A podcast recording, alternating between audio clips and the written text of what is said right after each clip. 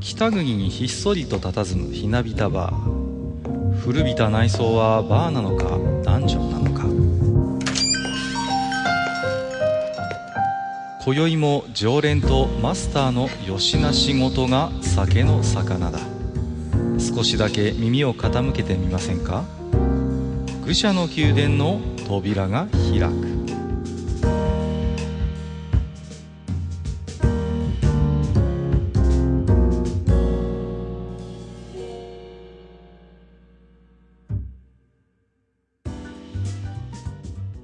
いやいや、マスター、今日も来ましたよ。はい、いらっしゃいやーもうね、この時期はもう、領収書、レシートと格闘してる人は多いんじゃないかなと。い。思うんですよ。あのーやっぱり個人事業を営んでる方とかはね、あのー確定申告シーズンというのはまあ、なかなか憂鬱なものでございまして、はい。うん、どうしてもね、うん、まあ、いろいろと経費の計算、領収書、レシートの整理、まあ、一週間ぐらい、ええまあ、人によってはそれ以上かけてね、準備をするというのが当たり前なんだという方も珍しくはないんですけれども、はい。まあ、一方で最近目にしたニュースですとね、まあ、最近はあの、いろいろ収入の形態も多様化してきて、例えば、まあ、同人誌を売った収入があるとか、まあ、あと YouTuber ですよね。はい。はいはいはい。あるいはまあ、あのーバーチャル YouTuber の投げ銭システムなんていうものもね、ちょっとこう、最近は増えてきましたけれども、そういうまあ収入に対して、あのー無申告でいてですね、まあこれ、無申告だと、あの、無申告加算税って言って、あの、余計に後から取られるんですけど、そういうケースが、はい、あの、どうも続発しているというニュースがですね、先日ありまして。はい。あのー例えば、普段サラリーマンやってる方、給与収入を得ている方なんか特にそうなんですけど、こう、源泉徴収受けてると、なかなかこう、確定申告毎年するっていう機会がある人ってそうそう多くはないと思うんですよ。ああ、あの、あれなんですよ。はい。あの、年末調整用の書類をはい。会社に出して終わりっていう。そうそうそう。ね。うん。そんあな。の保険の控除だとか。はいそうのねはいはい。うんうんうん。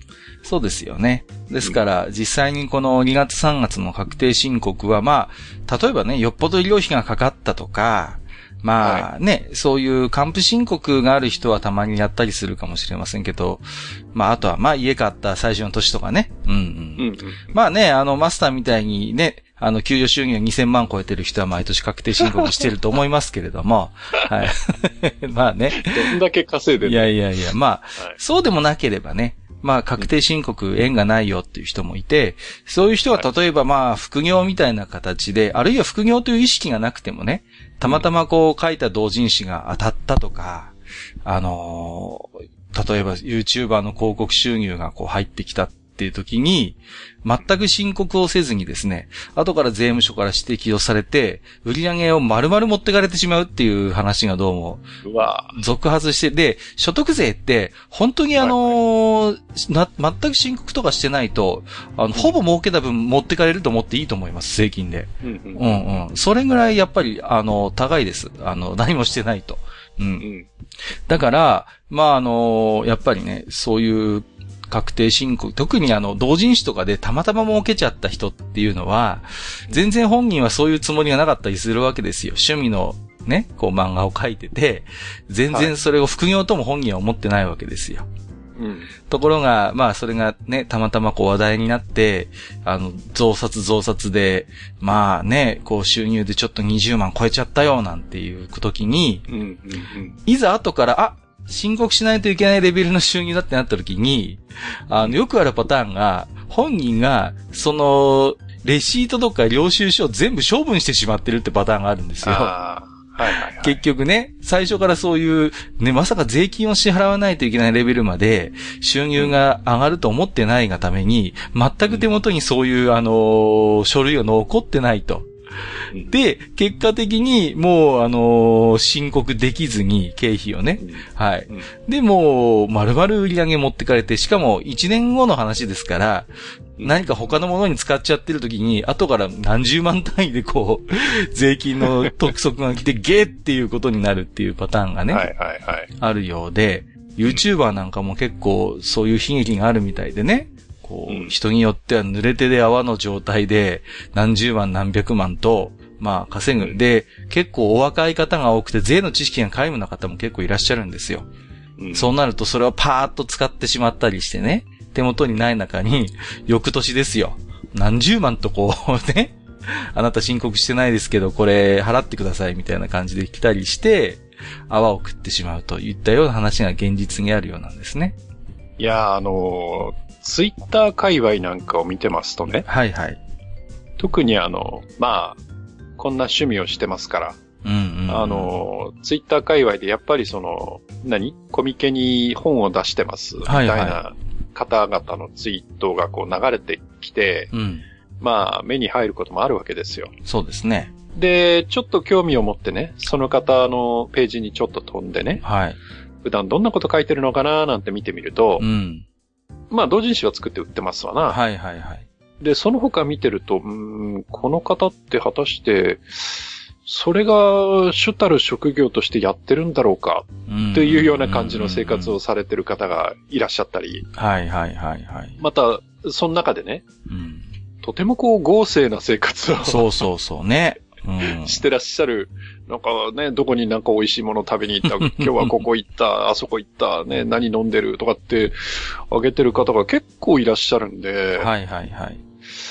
ね、そういう方々大丈夫なのかなってちょっと思ったりね、しますけどねそうで。すよね。うん。で、はまあ、税金の仕組みってね、まあ、マスターもご存知だと思うんですけど、基本的に、もう知らない人は損する仕組みになってるんですよ。この税の税金い。ってね。そうだね。もう、んだから、例えば私とか自堕落斎さんなんかは、まあまあ事業をやってるわけなんで、あの、極力ね、まあいろんなまあテクニックがあるんですけど、まあまあもう、極力所得をゼロに抑えるっていう、まあことを当たり前にやるわけですよね。もちろん、脱法じゃないですよ。ですけど、例えば、青色申告、白色申告ってあるんですけど、青色申告にしないと、例えば自宅をオフィスにしてる人って、まあ、爆死するんですね。つまり、あのー光熱費とか、家賃相当分の控除っていうのを、青色申告にしないと認められないんですよ。うんうん。うん。うちなんかもそうなんですけど、例えば自宅兼事務所でやってますから、事務所の事業としてやっている光熱費とか、その家賃相当分って切り離せないんですよね。自宅と一緒だから。あはははうんうん。となると、まあ、あのー基本的には経費に計上することができないんだけれども、青色申告にすると、例えばその中から、まあ、こう計算をして、こう、家賃相当分、光熱費相当分、いくらぐらいっていうのが、まあ、計算する方法があるんですけど、例えば、延べ床面積とか、まあ、そういうことで計算をして、この分はこの事業で使っている分ですよっていうね。はいはい。うん。はい。あとはまあ、形上、僕もそうなんですけど、あの、自宅に家賃を納めてるんですよ。そういうことができるんですね。要は、事務所として使っている分のスペースのお金を、こう、まあ、あの、家賃として実は払ってますというようなうん形に、まあまあね、どっちもあの、名義に一緒ですから、中で動くお金が動くだけなんですけれども、そういうこともまあできるんですよ。う。うんん。で、そういうことを、まあまあ、我々は当たり前のように知ってるんですけど、例えば今まで全然そういう経験がなくて、こう、そういう急に副収入がドカンと増えちゃった人っていうのは、身を守る術がない、知識がないからね。うん。うんっていうことが今よくあるっていうことのなんですよね。うん。うんで、結構いい年のおじさんとかでも、確定申告童貞だったりする人ってやっぱいらっしゃるあ僕そうですよ。えうん マスター家建てた時とかどうしたんですか？ああ、だってそれは会社ああ、そうか経由。でできちゃうんで。あーのなるほどね最初に、あの、本当に紙をもらいに行ったぐらいで。ああ、なるほど、なるほど。うんあとはもう全部部会社経由うなんで。ん。だからまあまあ、まあ、そういう意味ではね、一回は税務署には行ってるけど。うんうんうんうん。なるほどね。はい。だから、まあね、それで、まあ、あの、住む人もいるんですけども、中にはこう急にそういう服、今は収入とかの形態が本当にまあ、多岐にわたって複雑にもなってきましたんでね。はい。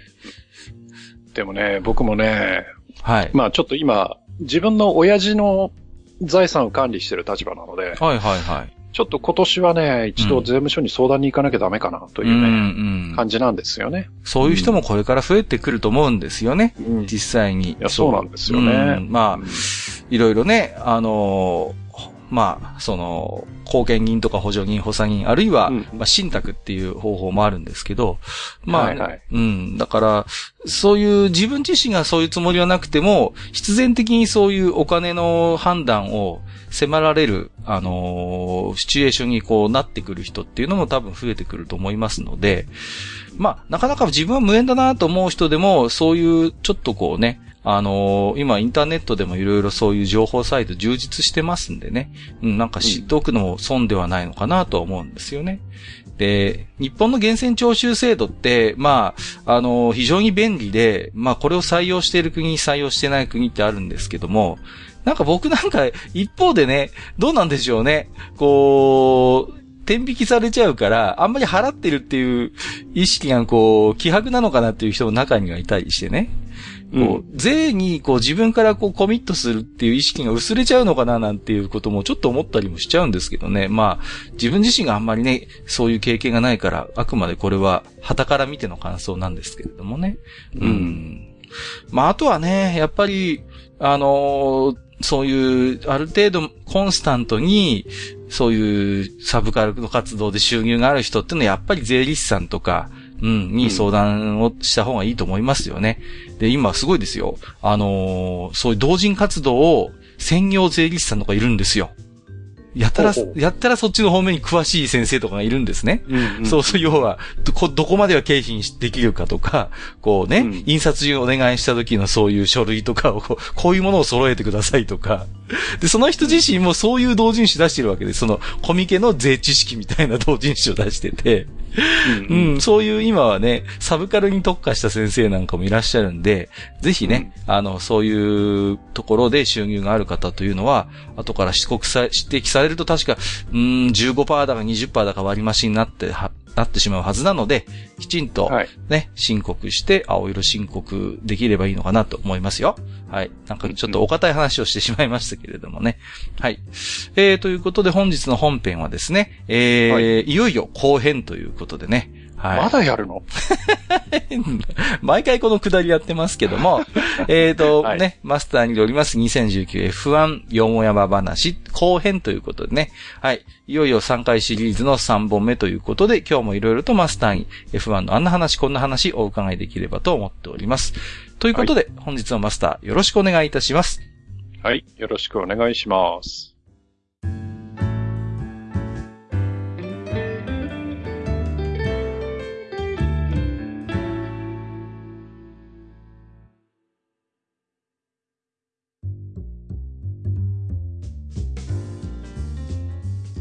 はい。えー、それではね、えっ、と、本日もマスターによります、えー F1 あんな話こんな話ということなんですけれども、えーはいはい前回でしたかね、えっ、と、写真をちょっとまあ、ブログにも載せておりましたけれども、うんハミルトンがちょっとこう、サーキットに行くときに、まあ、通勤って言うんですかね。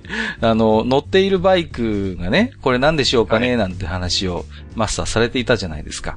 うんうん。、で、まあ、情報があればっていうことをね、おっしゃってたと思うんですけれども、早速ね、あのー本当に詳しいリスナーさんから、えーいろいろ情報を寄せていただきまして、えー来ましたねっとね、はい、ありがたいですね。まず、カオルさんですけども、えっ、と、ハミルトンの通勤バイクですが、おそらく MV アグスタのドラッグスターだと思います。マスターならご存知だと思いますが、ハミルトンはヤマハの元 GP のテストをしているぐらいバイクも上手いんです。彼は MV アグスタのルイス・ハミルトン限定モデル、ブルターレ800ドラッグスターを個人でも所有しています。ということでいただいております。あとね、えー、ちゃんなかさんからも、えっ、と、ハミルトンのバイク情報発見しましたということで、こちらもサイトをご紹介いただきましたし、他にも、はいえーシンさん、年末にハミルトンは元 GP のバレンティーノ・ロッシとマシン交換イベントやってました。バイクやっ好きてたね。ああ、バイク好きなんでしょうかね。写真のものは MV アグスのハミルトンモデルではなかろうかと思います。ということで。えーはいこちらも、えーリンクをおご紹介いただきました。あとね、ヤママンさんからも別途情報提供いただいております。ということで、えーの皆様本当にありがとうございます。はい。ありがとうございます。うんな。んかね、すごい、あの、高い、はい。やっぱり高価なバイクだったみたいですね。まあ、さすがね、そこは、はい。なかなか、あのーあれですよね、庶民には縁のないようなクラスの、えっと、うんマシンなのかなと思うんですけど。なんか日本でのね、あの、販売価格は300万オーバーみたいえですからね。え 車買えちゃうじゃないですか、結構な。いや、本当ですよう。ーん、すごいですね。やっぱりあれですか、あの、皆さん書かれてますけど、ハミルトンとやっぱりこう、バイクも好きで結構乗ってたりするうんんです、か、バイク好きなんですよね。うんうんああ、なるほど。はいはいはいはい。うんあの、まあ、バイクが好きっていうのと、はい。直接関わりあるかどうかわかんないんですけど、結構サーキットの中でも、ええ。あの、なんて言うんですか、ローラーコースターっていうんですか。はいはいはい。あれに乗って移動してることがありますね。ああ、そうですか。ああ、はい。だからやっぱりなんかそういう乗り物好きなんでしょうね、彼は。うーん、なるほどね。はいはいはいうんはい。へえ、うん。ということで、情報を寄せていただいた皆様、ありがとうございました。はい。はい私もちょっとねはい。そんなハミルトンの、そんな顔があるなんて僕は知らなかったので、大変勉強になりました。はいさて、えーと、実際にではまたね、レースごとのエピソードの話に入る前にまた、いつもの豆知識を、じゃあちょっと今日も一つお伺いできればなと思いますけれども。はい、そうですね。あの、いつも言ってますけど、本当に役に立つかはわからない。ね。あの、お姉ちゃんにモテるかもしれかない。もしれない。はい。えーそんな豆知識をね、えーお話ししたいと思います。うん。えっ、と、前回、えー F1 の、まあ、解説者として活躍している元 F1 ドライバーということで、はい。えー二人ほど日本人のね、元ドライバー、えー片山右京さんと中野真二さんについてちょっと話をさせてもらいましたけど、はいはい。じゃあ、海外の方々で同じような人たちはいないかということで、はいはい。まあ、二人ほど、うん。ちょっと名前を挙げておこうかなと思います。はい。で、まず一人目。えーこちらはご存知、はい。えーニコー・ロズベルグさんですね。はいはい。ご存知。ご存知。はい。あの、こちらのね、F1 回でも喋りました。2016年の F1 チャンピオンですね。はい。で、その2016年シーズンをもって F1 を引退とうん。いうことで、現在は、まあ、いろいろね、解説をしたりとかやってるんですが、現在はすっかり YouTuber に すっかり。YouTuber の方に。はいは。なってますね。はい。あとですね、ポッドキャストもやってます。へえ。はい。なんか、 Beyond Victory とかいう、なんか、ほポッドキャストもやってるようう。ですよなん。となんと。で、えー、このニコ・ロズベルグさんなんですが、はい。まあ、お坊ちゃんなんですよね。もともとね。それで、はいはいはいまあね、ドライバー時代から、そういうお坊ちゃんだなという言動は、まあ、時折はい見られてはいたんですが。最近その、えー YouTuber になられてからはですね、はい。なかなか絶望鋭く、いろんなことをおっしゃっています。なかなかこっちでも存在感を出しているということですかね。はい。で、例えばですね。うんまあ、ニコ・ロズベルグによれば、えーフェルスタッペン、マックスですね。マックス・フェルスタッペンを辞書で説明するなら、ナルシストという言葉を使うだろおーとかう。ね。同じミスを6回繰り返しても自分自身を疑わずにいられるなんてありえないよとかね。うんそして 7, 7度目も同じことをするとか、まあよくぶつかることを言ってるんだと思はいうんですが、はいはい。ね。で、才能があるからかなり自己陶酔的だなんていうことをですね、ね。よく言えたもんだなと思いますけど、まあね、立場変わればでしょうか、ここは。うん。ね。えーそんなことを言ったりですね。はい。で、えーまあ、この間ちょっと話をしました。ハンガリーのうんね、グランプリの予選の後ですけれども、はい。えードライバー、レーシングドライバーの最盛期は30歳から32歳ぐらいの間だよね、みたいな話をしてうんたりします。はい。ちなみに、ハミルトンはすでに34歳。おっと？うん。はいで、年を重ねると能力は少しずつ衰えていくと。うん。ただまあ、経験が大きくものを言うんで、その分、経験でカバーできるけどね、みたいなことで、うんまあ一応フォローも入ってはいるんですが、はいはい。まあそんなことも言ってると。うん。でね、はまあ、うんハミルトンにいつまでやってんだっていうチクチクっていうのも 若干はあるのかもしれませんけどね。まあね。ううんん。で、案の定ね、まあハミルトンがそれに対して反撃をすると。はい。もちろんね。いうね、あの、現役の時のようなね、なんかやりとりが、うん、はい。お未だに行われてたりなんていうこともあったり。はあとね、当然フェルスタッペンにも、何あいつこんな、あんなこと言ってんだみたいなことを言われたりとか。うん。結構ですね、なんか YouTuber になってからは、やっぱり、あれなんでしょうかね。その、注目を浴びたいんですかうんね。結構過激な言動が。い。結局ね、注意を引きたいから若干表現が大げさになるのかなという気もしますけれどもね。はいうん。はいまあね、あのーで、ハミルトンに言われるわけですよ。はい。ね、僕のように成功を収めてない人たちは、当然ながら結果を見下したがるだろうね、と。言われちゃうわけですよ。いやー、さすがですね、ハミルトン。うん。まあハミルトンほどね、F1 で成功してる人今いませんからね。。第一人者ですから、やっぱり今のね。うんまあまあ、これからもね、そういう、まあ、場外乱闘が 続いていくんじゃないかなと思いまして、なあの、ね、ニコに関しては、これからも、えー僕は生温かく見守っていきたいなと 思っています。はで、もう一人、い。うん。えーこの方に関しては前回ちょこっとあの、えー他のところでね、あの、閣下からも質問が出てました。はいはい。えージャック・ビルニューブという、出ました。はい。はい、あの、マグヌッセンしたっていう言い方をした、うんうんうんこれ何ですかって書かれて、言ってましたね。はい。はい、そのあー発言の元うんの発言をした、ご当人でございます。ご当人。はい。はい。で、この方ですね、あのーなかなか華麗な経歴をお持ちで、はい。あすいません。えっ、と、1995年、はい。えーカーカート、まあ今でいうインディーシリーズうん。ですけど、はい。うん、そのチャンピオンにもなってますし、うん。えーインディ500も勝ってます。はい。で、さらに、えー1997年には F1 のチャンピオンにもなっていると。うん。華麗なる戦績ですよね。華麗なる成績です。うん。、で、さらにですね、はいえーこの方は血筋も有名というか、うん。はい。えーこの方のお父さはい。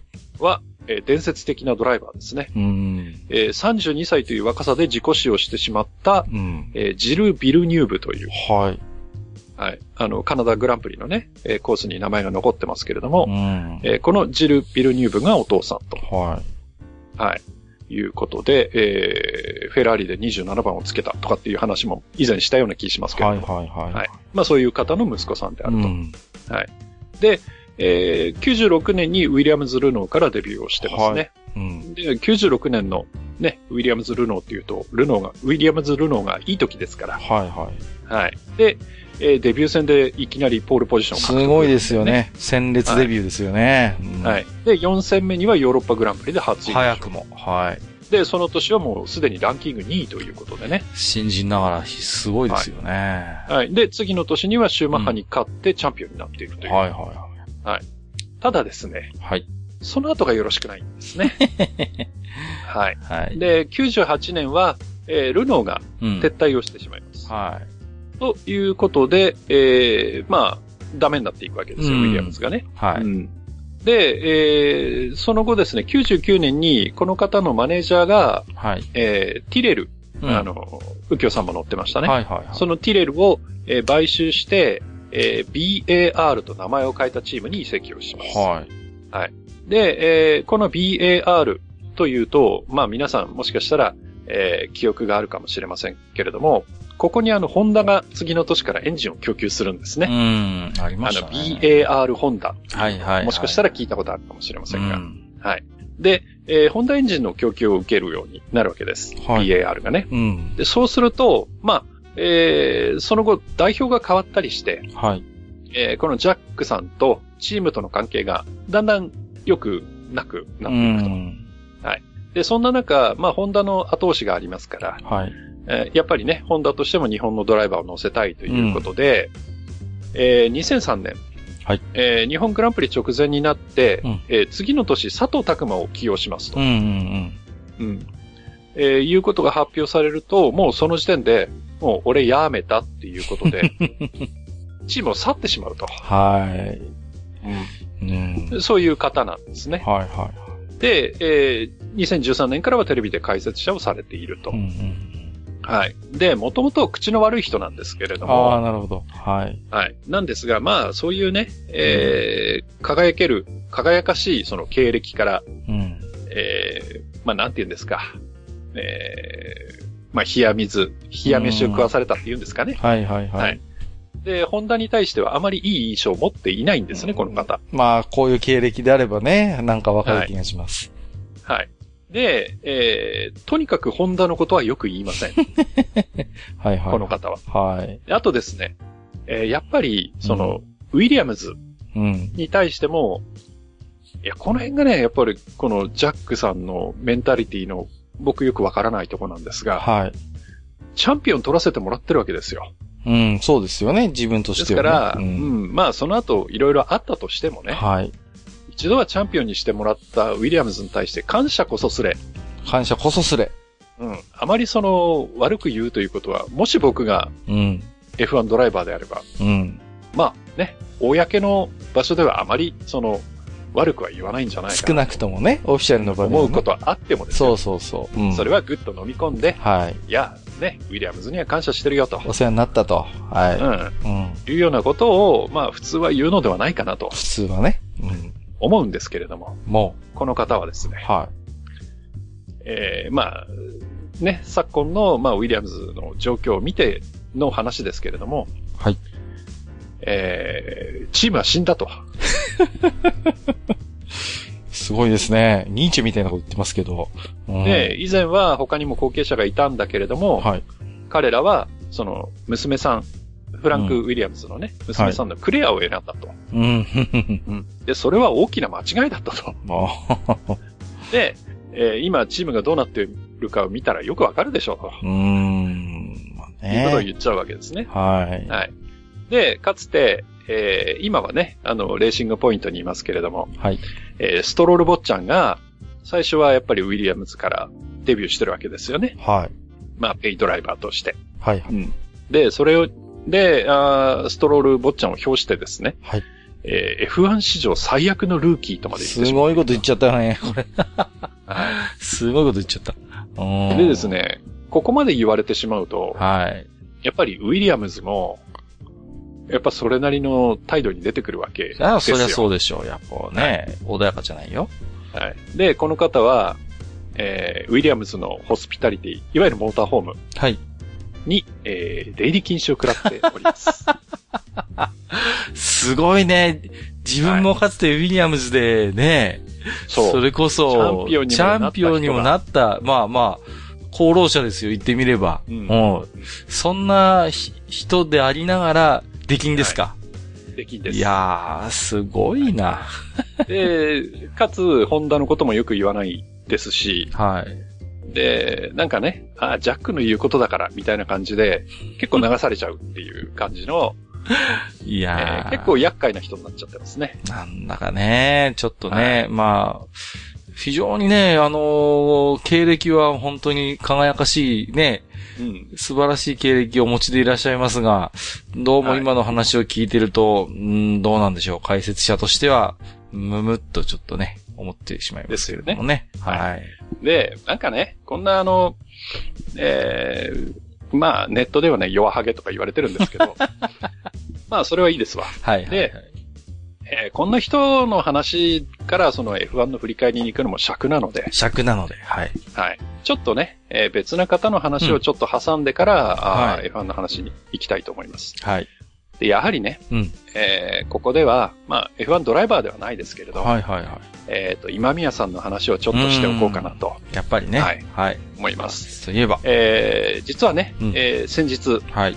えー亡くなってしまったんですが、そう、大きなニュースでした。えー今宮淳さんという、んえー大変、えー日本のモータースポーツ、特に F1 の、はいまあ、テレビ中継においては、うんえー非常に有名な、まあ、解説者として。長年活躍をされていたんですよね。はい。で、今宮淳さん、まあ、ちょっとウィキペディアをね、引いてみたら、はい。えー慶応大学文学部、うん。図書館学科卒業って書いてるんですよね。はいはいはいはい。はい。なかなか珍しいところうんをお手になってるのかなと。そうですね。うん、はい珍しいかと思いますよ。今はないんじゃないかな。どうなんだろう。はい。うんで、あの、大学時代から自動車研究会等に所属をして、うんえーもうその頃からライターとして仕事をされてたようですね。学生の頃からですよね、確かね。ううん。はい。で、えーまあね、いろんなレースの取材をして、まあいろんな雑誌等に、えー寄稿して、えーどんどん、まあ、えー F1 の解説者としての、まあ地位を固めていったと。はい。で、まあ F1 だけじゃないですけどね。うん。うん。で、えーフジテレビで、えー1987年ですか、はいえーまあ、テレビ中継を始めるにあたって、えーレギュラーの解説者として、まあ、抜擢をされ、はい。で、そこから、まあ、お茶の間にも、まあ、おなじみの顔と声はい。ということで、うんまあ、今宮さんが、あー F1 中継に、まあ、登場するという機会が非常に多かった。ということが言えるかと思います。はいで、えー今宮さんの解説というと、うん。えー、非常に優しい語り口で、そうね。かつ、うんあまり前に出てこない。あのうんうんまあ、比較してしまうのもちょっと失礼かもしれないんですが、今あの CS だと、あの、河合ちゃん、河合和人さんが解説をされてることがあります。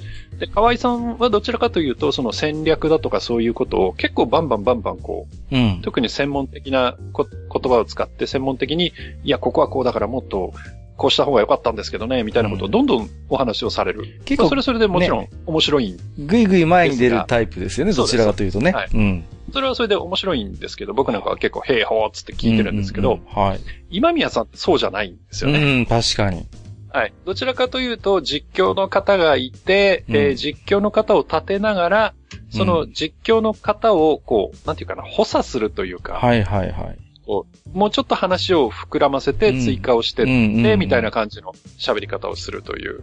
なんかどっちかというと、こう、保管するような感じのイメージですよね。そうですこうね、実況の方の情報に少しこう、保管をして、こう、情報をより加えて、まあ、ちょっとね、こう、邪魔をしない程度に少しこう、情報を保管していくような、そういう解説のイメージがやっぱありますよね。はいで、まあ、あの、お話になってる内容でいくと、例えばその、コーナーの挙動がこうなんでとか、やっぱりね、そういう専門的なことも結構おっしゃっていて、はい。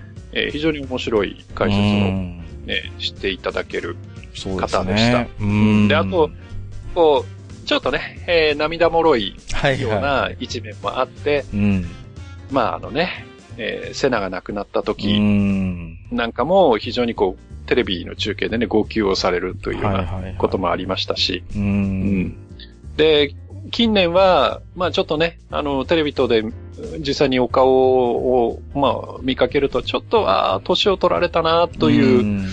感じにちょっと正直見えてはいてですね。はい。で、お話なんかも、うんちょっと大丈夫なのかなっうてん思わないところがなかったわけではない。はい。正直なところですね。うんうんうんただ、ね、他の方が元気な中、ね、やっぱり今宮さんらしいその語り口で、うんそうですね。非常にこう、場を落ち着けるような、うん、そんな解説をしていただけていたうんんですけど。ね。えー残念ながら、えー1月4日ですか。はい。まあ、お亡くなりだということで。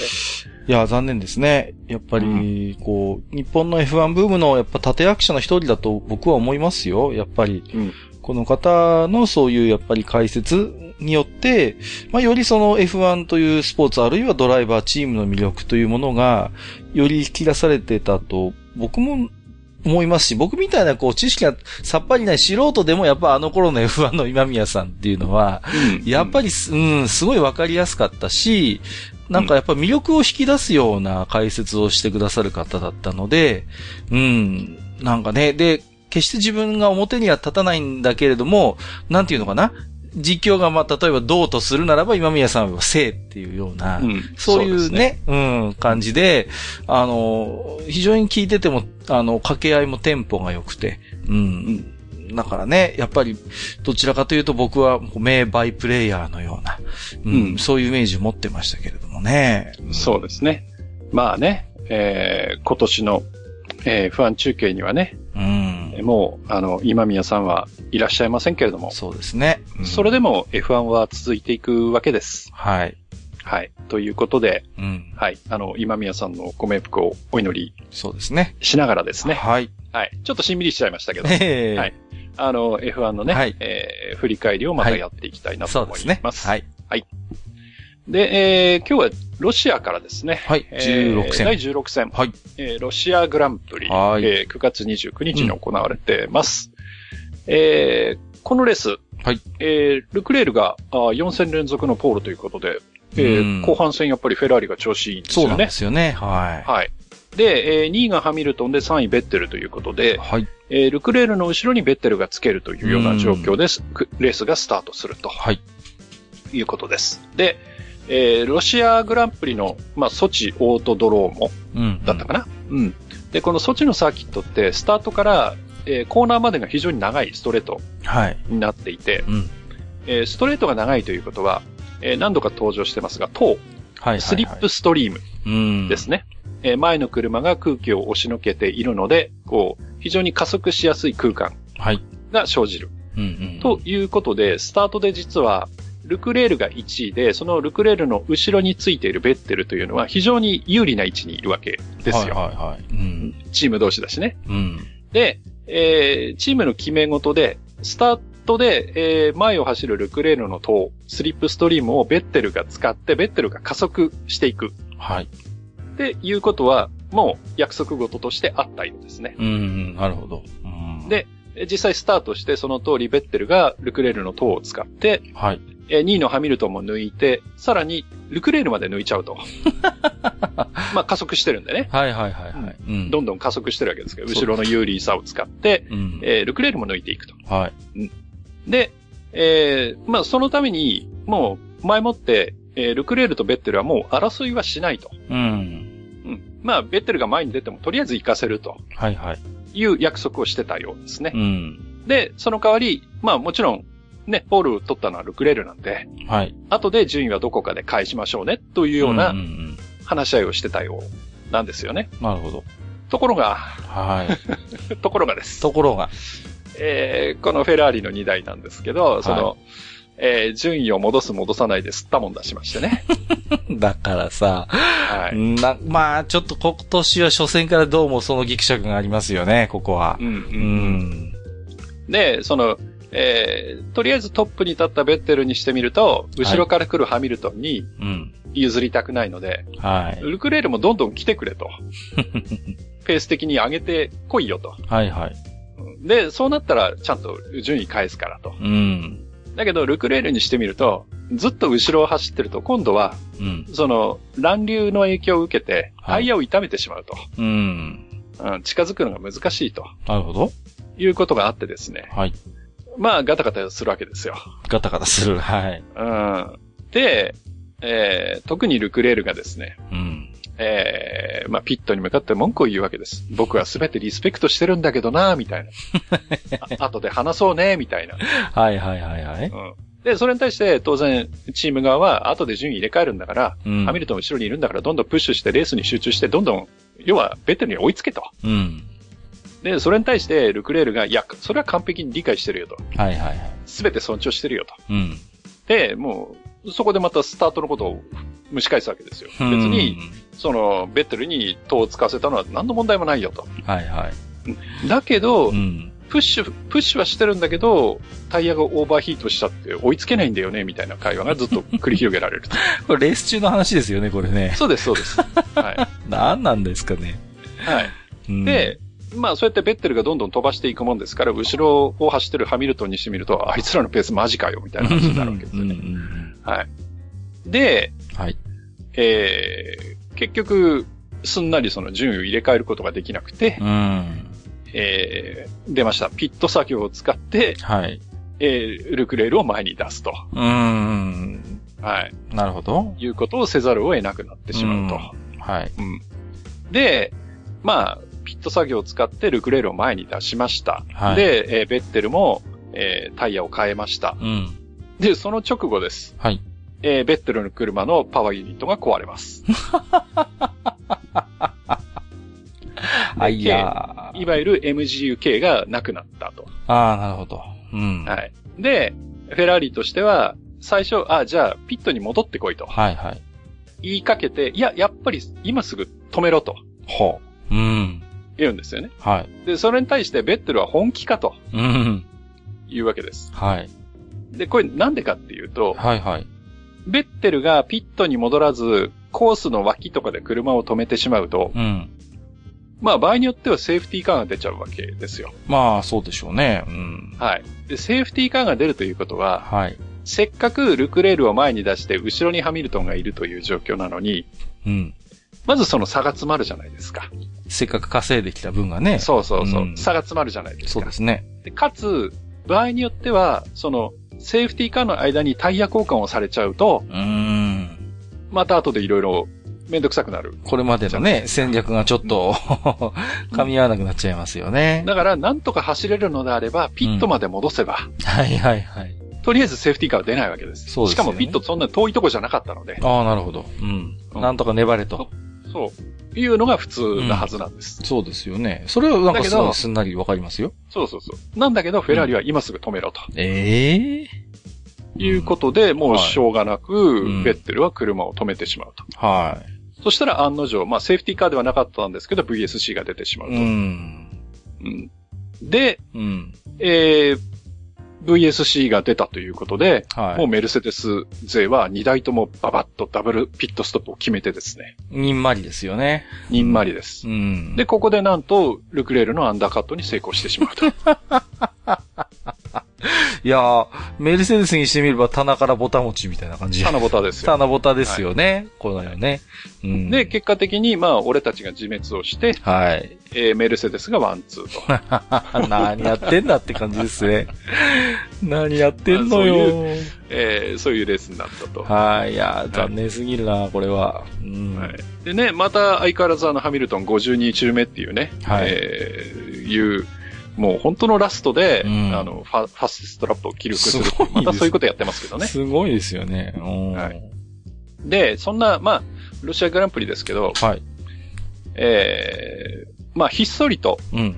えーまあ、先ほどもちょっとね、話が出ましたけど、ウィリアムズというチームが、はい。えーそこのクビサというベテランドライバーが28周でリタイアをおっと。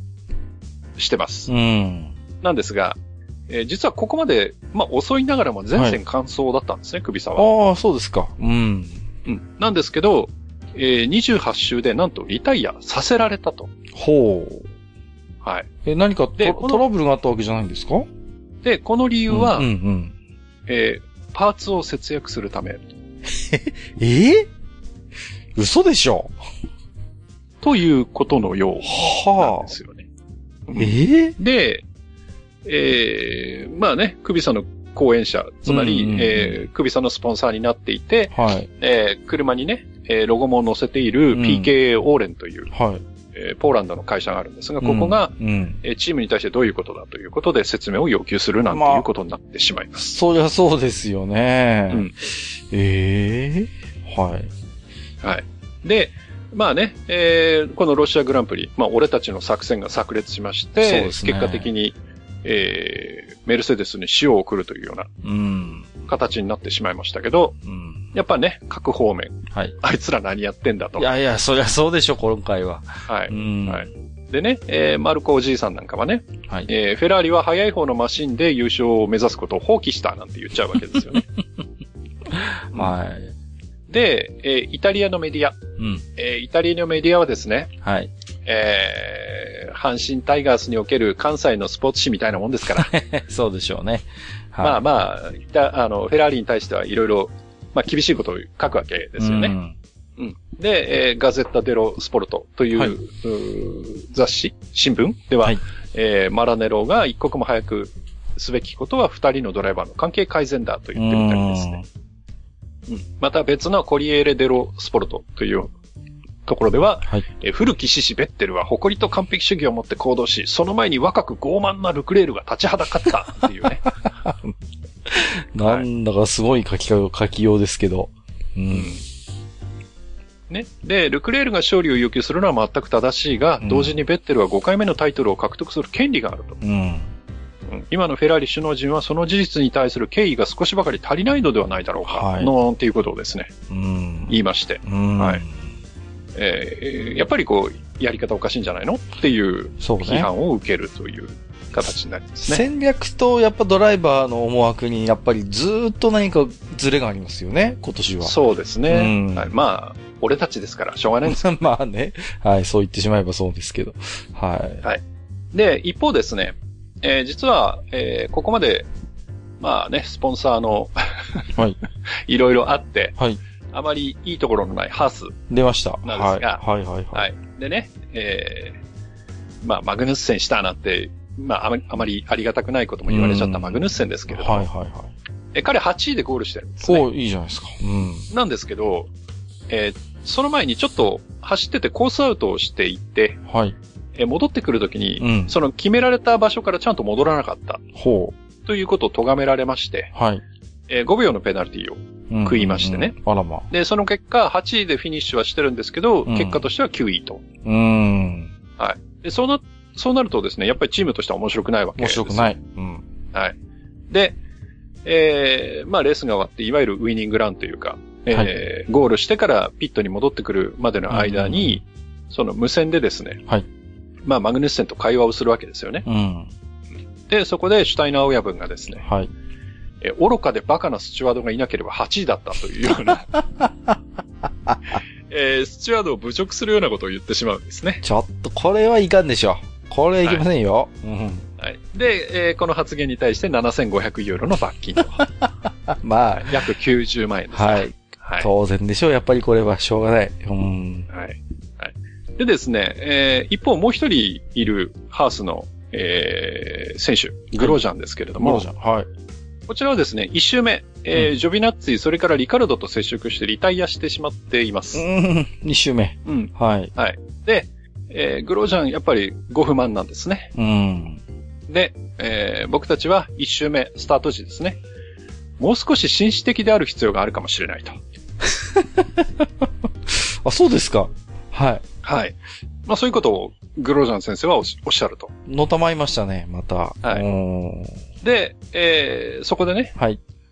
まあ古いことをほじくってしまうのは大変、えーし 真摯なグロージャンさんにはですね、申し訳ないんですけれども、グロージャン先生といえば、7年前の、はい。えー某スパ、フランコルシャンのですね、えースタートをですね、見返してみたいなと思うわけですよ。はい。いやーね、あのーはいこれはぜひ皆様もよ動画があるようですので、はい。えっ、と、はい1分40秒ほどの、はい。えー動画ですんで、はいぜひ見ていただきたいん大ですが。変短い動画になっております。はい。えーその当時、えーまあ今とは違うチームですが、えーはいルノーじゃないや、当時はロータスか。はい。えーロータスというチームにグロージャンがいまして、えーうん黒と金色の、うん。はい。くしくもね、く黒と金色のくしくもマシンに乗ってたんですが、はいはいはい。えーとんでもないことをしています。はいはい。で、えーいろんな選手を巻き込んでですねうん、多重クラッシュを引き起こすと。そうね、本当にで、その、まあ、ご紹介する、えー動画の中にもありますが、当時、まだマクラーレンにいた、うん。えーハミルトン先生がですね、はい。車から降りてきて、うん。ヘルメットも脱がないまま、えーグロージャンに向かって、指で頭をトントンっていうジェスチャーをするというですね、お前頭大丈夫かという、はいはいはいはい。ジェスチャーまでするというぐらい激怒してるというね。そんなこともありましたね。はい。はい。まあそういう動画がありますんで、はいえーちょっとね、興味のある方は見ていただきたいなと。はい。いや正直ね、アロンソ先生もこの時死にかけてますからね。いや、本当にシャレになってないんだよね、実はね。はいうん。まあまあ、ずいぶん偉くなったもんだなという気がしますけどね。はい。7年経ってちょっと大人になったんでしょうか。なったのかなっていう感じですけどね。うんはい。はいまあまあまあ、えーそんなですね、えーまあ、えーグロジャンと接触してしまったリカルドですけども、は実はあの、ここまで触れてきてはいなかったんですが、い。うん。えっ、と、元マネージャーさん、はい。まあ、ジャーマネとですね、うん。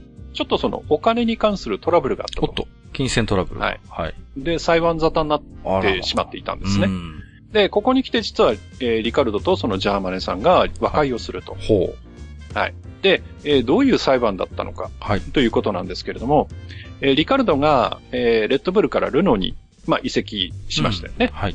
はい。で、新たにルノーと契約をしたとう。ん。で、その時の、要はマネージャーさんですから、仲介いろいろするわけですよね。はい。うん。で、その手数料、うん。えーそれを、要はリカルド側がマネージャーさんに払っていないと。ほだから、お前、金払えや、とう。うん。いうことで裁判になってたんですが、はい。えーそのマネージャーさんが要求していた額というのが、うん。えーすごい額で、はい。えー手数料としては20%だと。20%。はい。えーで、えーうんまあ年俸の20%を俺に手間賃としてよこせと。はいはいはまあこの20%が高いか安いかちょっと僕はわかりませんが、えーまあそういうことを、まあマネージャーさんがおっしゃっていると。い。はい。で、えー要求した金額というのが、はい。えー1200万ドルと。桁違いですね。で、えー日本円にすると約12億9000万円。すごいなはい。それが未払いだと。はいはい。で、ということはですよ。逆算すると？ということはですよ。うん20%で12億9000万、約13億ですよ。うん、簡単な計算だ。うん。はいということは、はい。えー、リカルドさんのはい。契約金というのはこの5倍だ。うん。ということで、うんまあ2年契約らしいんですが、はい。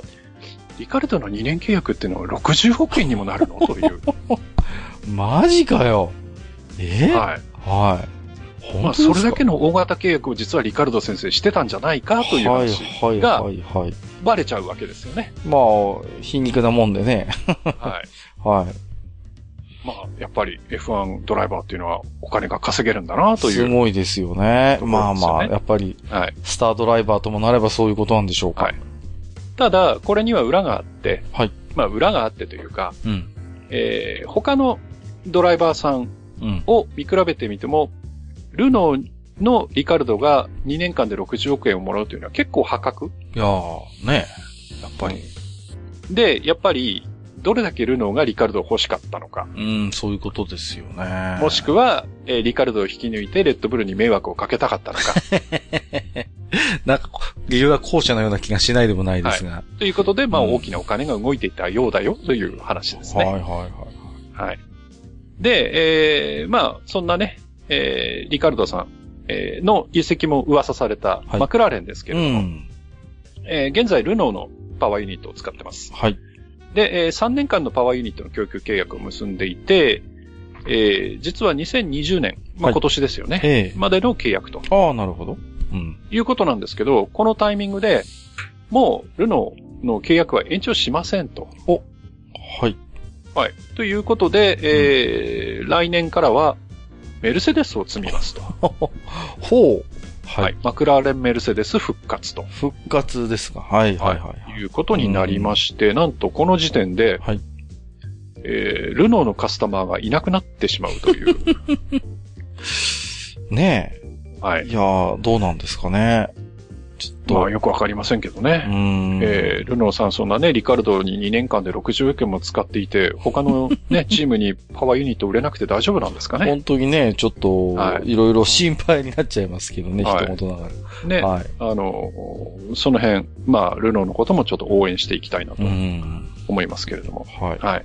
で、そんな中ですね、はいえー他方、えー我らがトロロッソ、はい。来はい。勝手に言ってますけど、うん。はい、トロロッソなんですけど、えーもうね、発表されてますけれども、今年から、えーチーム名を変えますというはい。そうでした。発表がこの時期にありました。はい。で、新しい名前というのがアルファタウリという。アルファタウリ。うん。で、えー正直僕全然知らなかったんですが、はい。このアルファタウリっていうのがなんじゃらほいって話なんですけど、はいはいはい。えー実はレッドブル系のファッションブランドの名前だったと。ファッションブランド。はい。ファッションブランドが実はあるんです、レッドブル系で。へえ。ということで、実は僕、アルファタウリでちょっとググりまして、はいはい。えーオンラインストアを見てみました。はい。そしたら、えーこんな服を売ってましたよっていうことで、ちょっと絵をうね、ん。見てますよ。はい。開けてるんですけど、はいはい。パーカーじゃないですか。はい。えー赤いパーカー、うん。で、えー胸元にはそのアルファタウリのロゴがババンと入って、はい。という、えーまあそんなね、えーパーカーが、ユーロで79.9ドルですか？あ、79.9ユーロですか？はい。ですからまあ日本円にすると1万円弱。うーん。それでこれかという気がちょっとしちゃうんですけども、ちょっとね、ちょっと、うーん、まあ、あ、後でこれも画像、ブログに貼ってはいいますので、皆さんにもちょっと、ね、うんえー、考えていただきたいところでしょうか。あのー正直な話言います。はい。あの、1万円近いお金を出してこれが欲しいかって言われると、はい。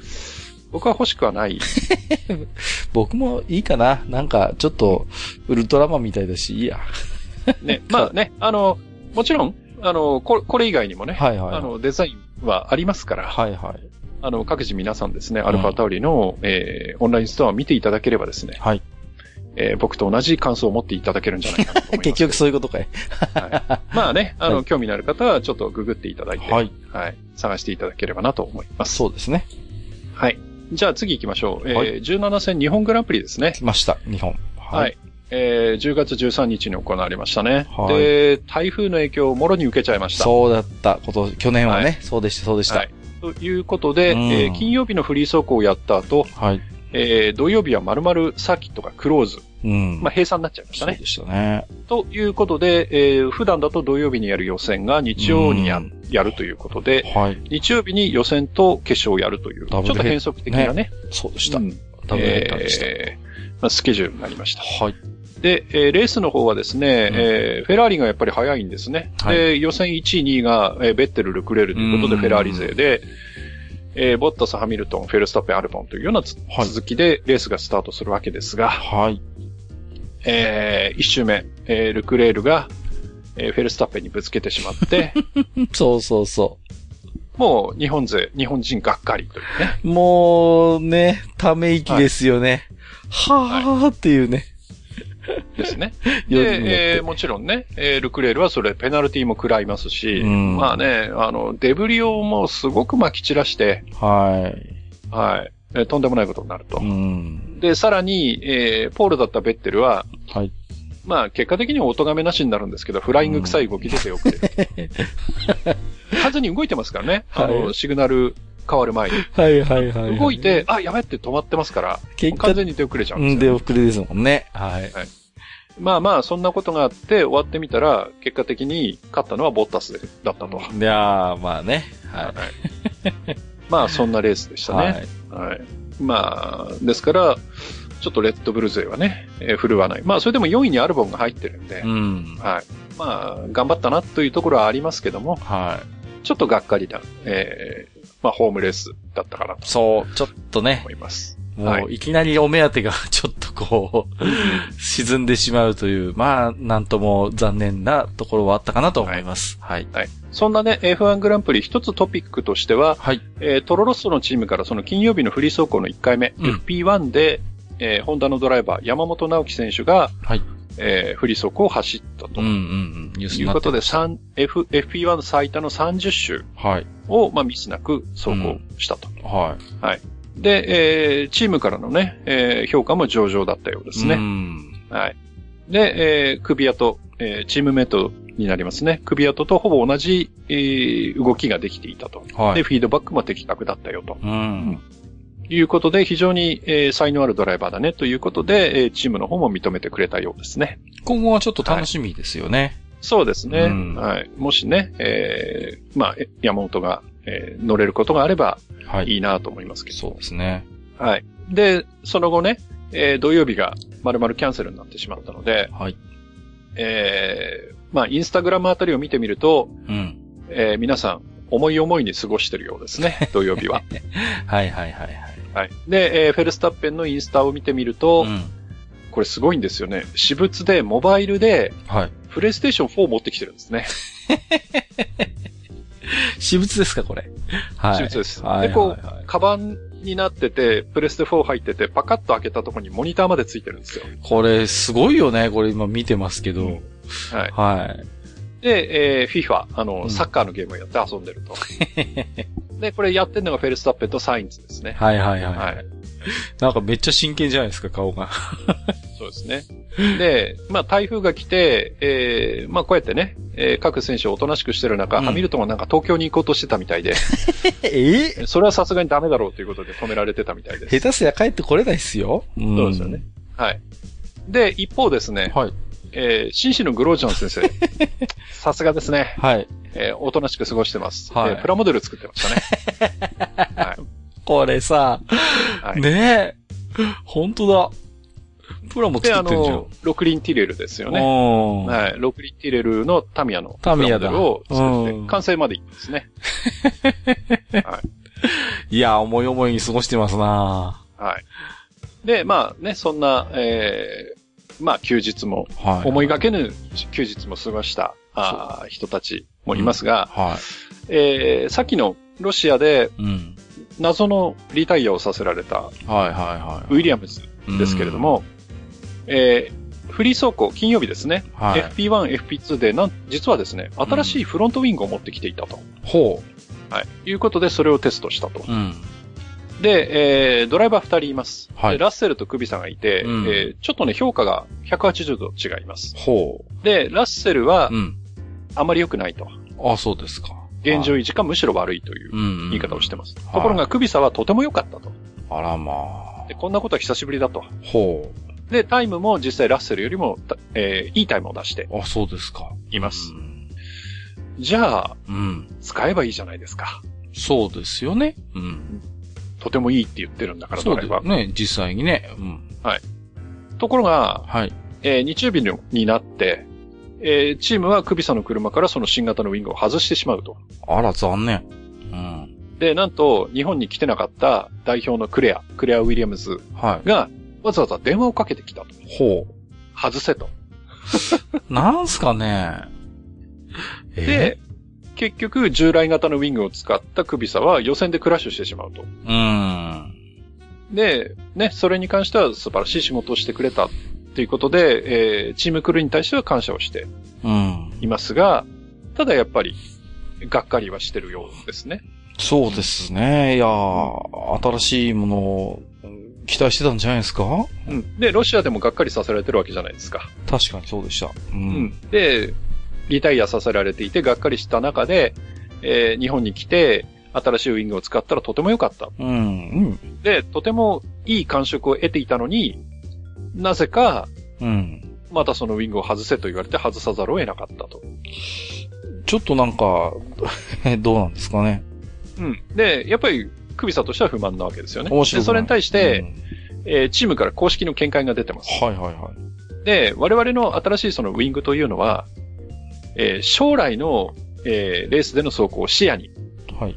テストアイテムとして投入する意図があったと。あくまで試験だと。はい。で、えーまあ台風が来たので、はい。日曜も風が強い可能性があったと。うん。で、そのウィングをメキシコ、次のメキシコでもはい。テストしたいうん。から、万が一ウィングを壊すことを避けたかったと。はいはいはい。で、実際、えー、従来のウィングに戻したクビサは予選でクラッシュしてるよねと。うん。で、それを考えたら、やっぱり外してよかったよね、みたいなことを言ってるわけです。うーん。それは結果論なのでは。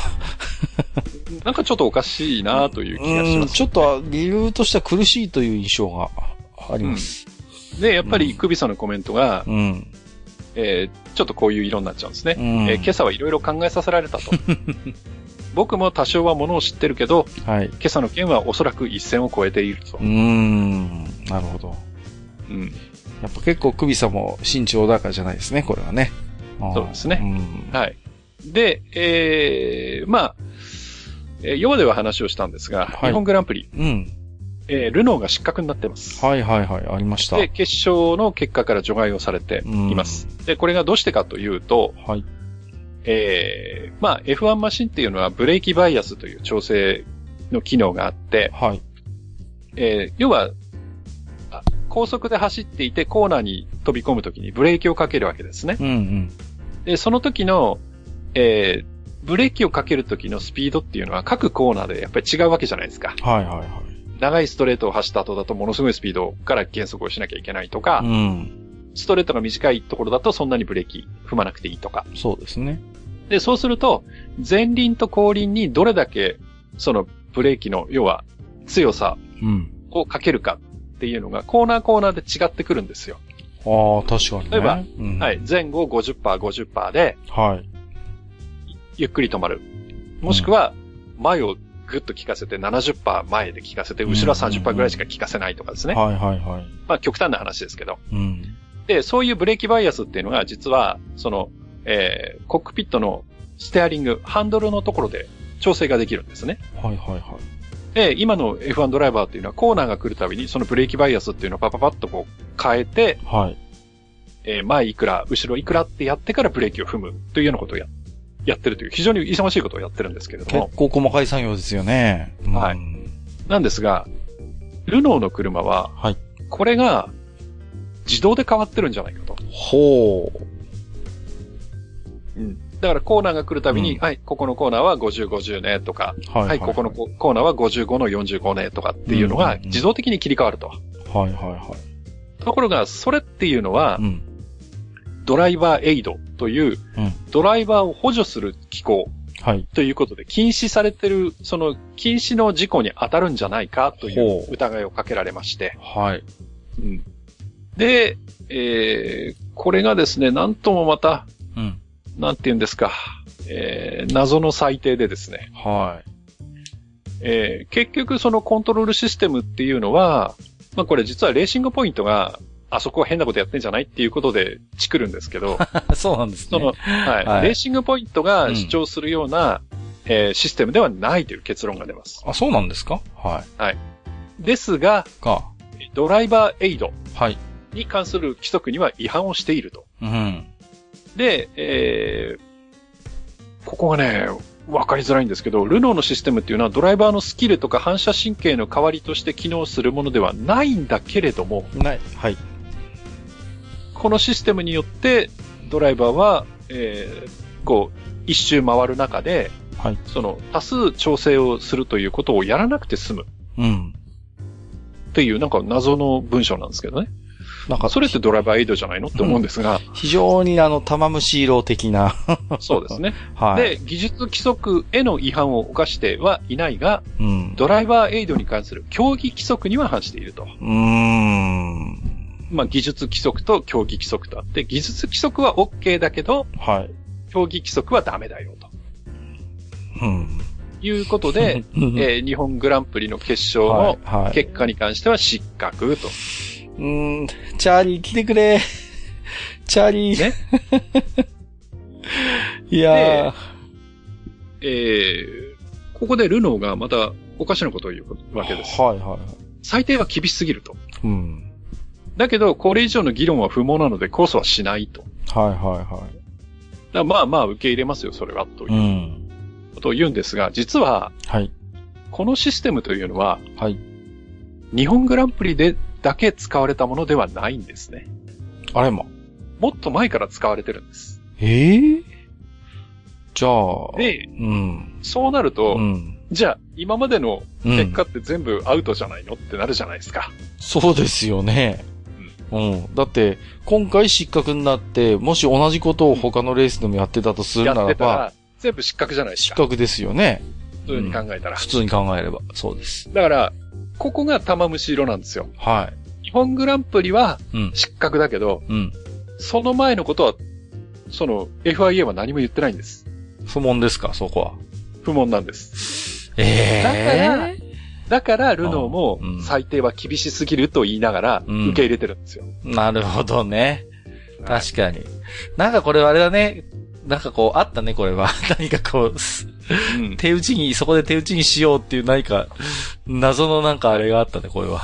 おそらく。で、実はその、ブレーキバランスが自動で変わってるっていう疑惑の動画もあるんですけれども、はいはいはいはい。これ実際に撮られてるのは2月だそうなので、ってこともはう、シーズン前からです。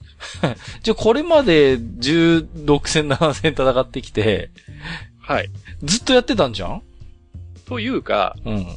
あのー、ドライバーによると、これ別に今年だけのものじゃない。おっと？どんどん話が広がっていくぞ。じゃあ逆にルノーから言わせれば、なんでこれ今、はい今、今更咎められるのみたいな世界じゃないですか。まあまあ、そういうことですよね。うん。そういうことですよね。そうそうそうで、それも、やっぱり、そのレーシングポイントがつっついたからなんですよ。ええというのは、というのは、レーシングポイントが同じようなことをしようとしたんです。はいはいはい。だからよくあるじゃないですか。はあの、うちこういうことを考えてやろうと思ってるんですけど、これって違反ですか？い。出た。。F1、F1 でたまに出るやつ、これ。そう。それです。あれか。うん。はい。はいはいはい。で、ダメだよっていう話になった。うん。そしじゃあ、あれたら、あれ、それってルノーさん使ってませんか？みたいな話になったんですよね。いやらしはい。い。やー、どうなんですかね。ちょっとこう、うん、なんか暗黙の了解的なものを、でも、疲れちゃったから、こう、出さざるを得ないみたいな。まあね、その辺がなんとも怪しい最低ですけどね。うん、はいいや、ちょっと話を聞いてても、いまいちちょっとこう、納得できないというか、筋が通ってない話ですね、これは。うんそうなんです。うん。うんで、さてさて、そんなね、えー、ルノーに対して厳しい裁定が、はい。厳しすぎる裁定が 下ったという、えーまあそんなね、規則の話があるんですけど、ええー、まあ前、前回のまとめから話してますが、はいえー後半戦になってやたらとフェラーリが速くなったと。えはいはい、急にですよね。はい。で、それに対して、やっぱり他のチームが、あの赤いチームなんかやってんじゃねって話になってくるわけですよ。出ました。また、はい。またそうやってレース外でいろいろと。うんはい。で、どうも、その、メカニ、メカニズム上でインチキをしてるんじゃないかと。ほほー。えーそういう話がいくつか出てくるわけですよ。はいはいはで、例えば、例えばですよ、い。はい。えーインタークーラーというものがあります。はい。でインタークーラーというのは、要は空気を冷やして、うん。えーその冷えた空気をエンジンに導くうん。というような機械ですけれども、はい。インタークーラーですから、はい。冷媒が回ってるじゃないですか。そうですね。当然。冷媒が回ってなきゃいけないですよね。そうですね。うんはい。空気を冷やすための冷媒が回ってなきゃいけない。必須だと思いますよ。うん。はい。あ、そのインタークーラーからオイルが漏れてしまった。ほでうん、その冷えた空気はエンジンに行くわけですから、う。はい。あ、そのインタークーラーから漏れたオイルがエンジンの中で燃えてしまったってやるわけですよ。ちょっと待ってください。えっと。はい。うーんとね。そうな、はいそうなるとですよ。はいはいはい。そのインタークーラーを回ってるオイルがう、ん。もし非常にその、えー爆発力のあるはい。ハイパワーな燃料にもなり得るようなものがですよ。たまたまインタークーラーから漏れてたとしたら、たまたまですね。はい。たまたまたまたまね漏れてたとしたら、はいはいはい。なんかちょっとパワー出ちゃうかもしれないですよね。すごいピタゴラスイッチみたいな話してますけど、はい。ええ例えばですよ。まあ、例えばね。例えばですよ例えばね。ははいはいはい。うんえーそんな、えーことがもしかしたら、たまたま赤い車のエンジンで起きてるんじゃないか。みたいな話が出てくるわけですよ。まあ、偶然なんでしょうけどね。うんはい。で、はい他にも、その ERS、いわゆるそのバッテリー周りですよね。うん。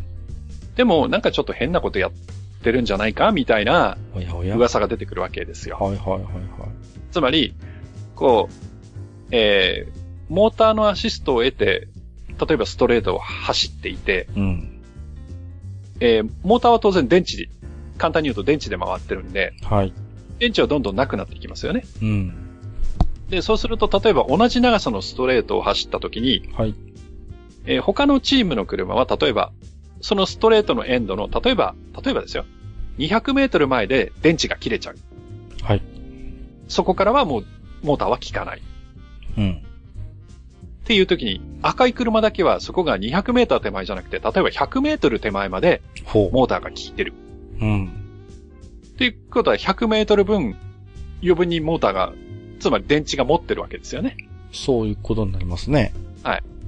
というようなことがどうもあるっぽいぞ、みたいな話が出てきてですね。嘘でしょ？なんであそこのチームだけあんなに電池の持ちがいいんだ、みたいな話が出てくるわけですよ。はいはいはい。どうもおかしいと。うん。ということで、なんか、赤いチームの後半の躍進っていうのは本当に、こう、なんて言うんですか、うん胸を張って、うん。えー言えるものなんだろうか、みたいなですね。えーそんな噂が立ってくると。まあ、確かにね。はい急に、急にだってやっぱり結果が出てきましたからね。はい。うん、で、それに対して FIA は、はい。やはりこう、中立でいなければいけないので、もちろんね。うん。FIA としては、お前んとこなんかやってるだろうと、FIA 側からは言わないと。言わない。はい。はい。ですから、先ほどのレーシングポイントじゃないですが、他のチームが何か言ってきたらもちろん調査はするけどね、みたいな。うん。その態度もどうなんだって思うんですが、ね。はいはいはいはい。まあまあそういうことも FIA の中にはちょっと態度としてあるというような話がこの辺で出てきます。す。なんですかねその、ネタこう起こすな的な。こう。はい。はで、えーそんな一方、い。うんえーこちらもね、えースポンサー絡みでいろいろ苦労してる、えーまたね、えー先ほどは、その、紳士だ、紳士でないなんていう話もありましたが、ハース。はす。はいはいはい。とにかく今年は苦戦してます。そうね、なかで、なか結果が。えータイヤをですね、はいい、わゆる作動温度領域、つまりタイヤが一番美味しく使えるうん。温度っていうのがあるんですけど、はいはいはい。なかなかそこに入れたまんま、えーレースを走ることができないくてうん苦労してると。タイヤが熱くなりすぎちゃったり冷えちゃったり。ちちょうどいい、その、なかなか温度にならないというところなんですね。ということで、まあいろいろ苦労して、ああやったりこうやったりということをやってるんですよね。はところが、いろいろアップデートを重ねて最新型を持ってきて、その最新型と、えー今年の最初の開幕戦仕様と比べてみたそうなんですよ。ほその、まあ、2台でエアロを変えてね。う。うん。そしたら、えー最新型も、えー開幕戦仕様も、えー変わらなかったと。いうことが、えーここに来てわかると。はいはいはい。で、ここまで何やってたんだって話なんですけど、逆に言えばね。うんえー非常にその、えー原因を突き止めるまで時間がかかってしまったということで、はい。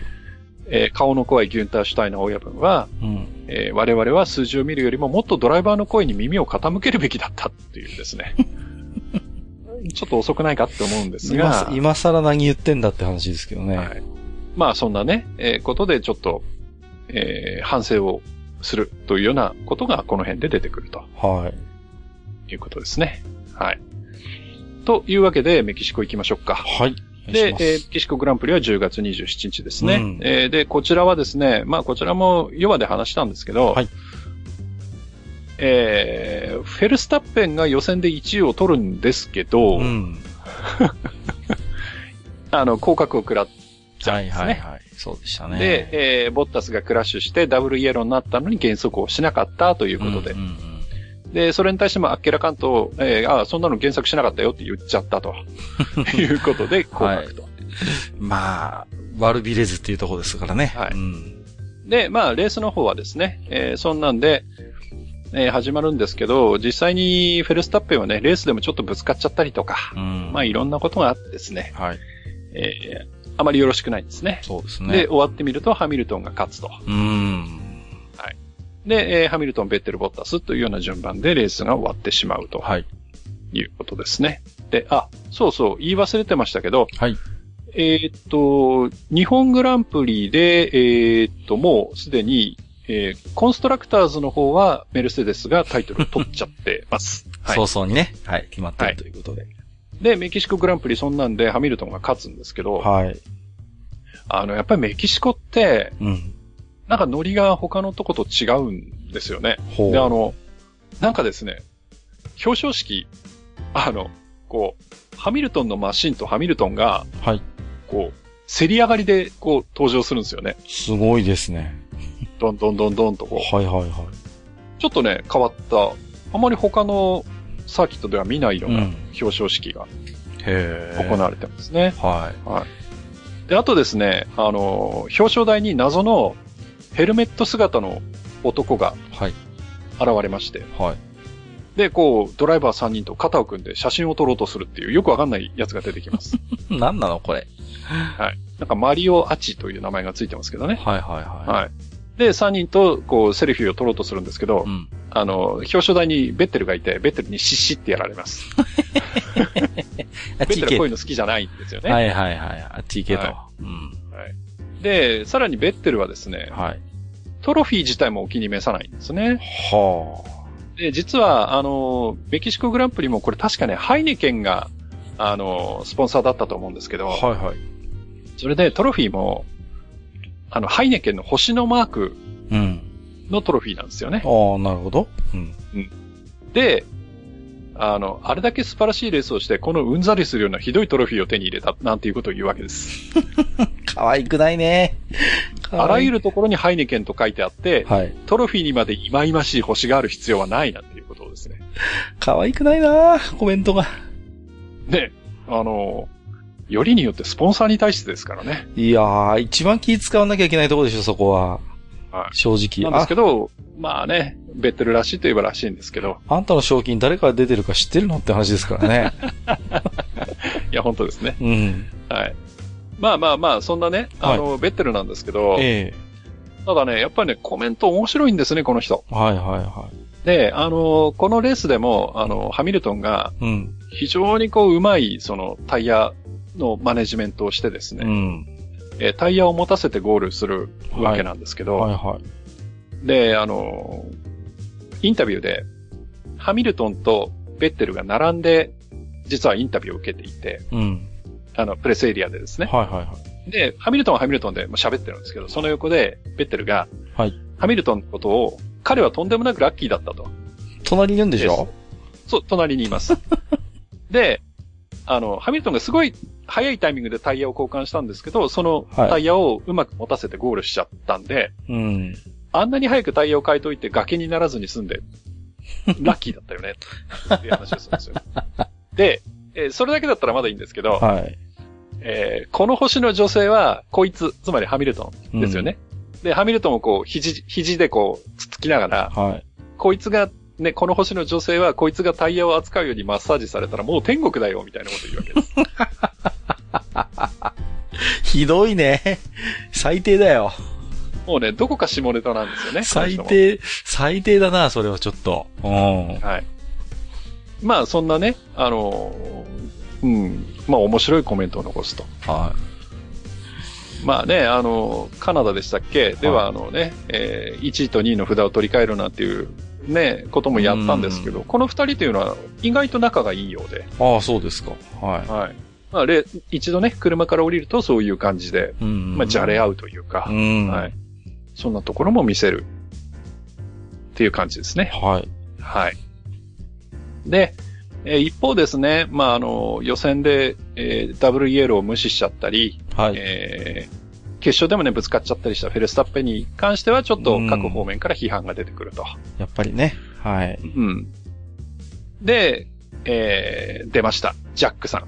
出ました。えージャック・ビルニューブは、はいえーフェルスタッペンの振る舞いは F1 ドライバーに値しないね、まで言ってます。ああ、結構手厳しい。うん。うん。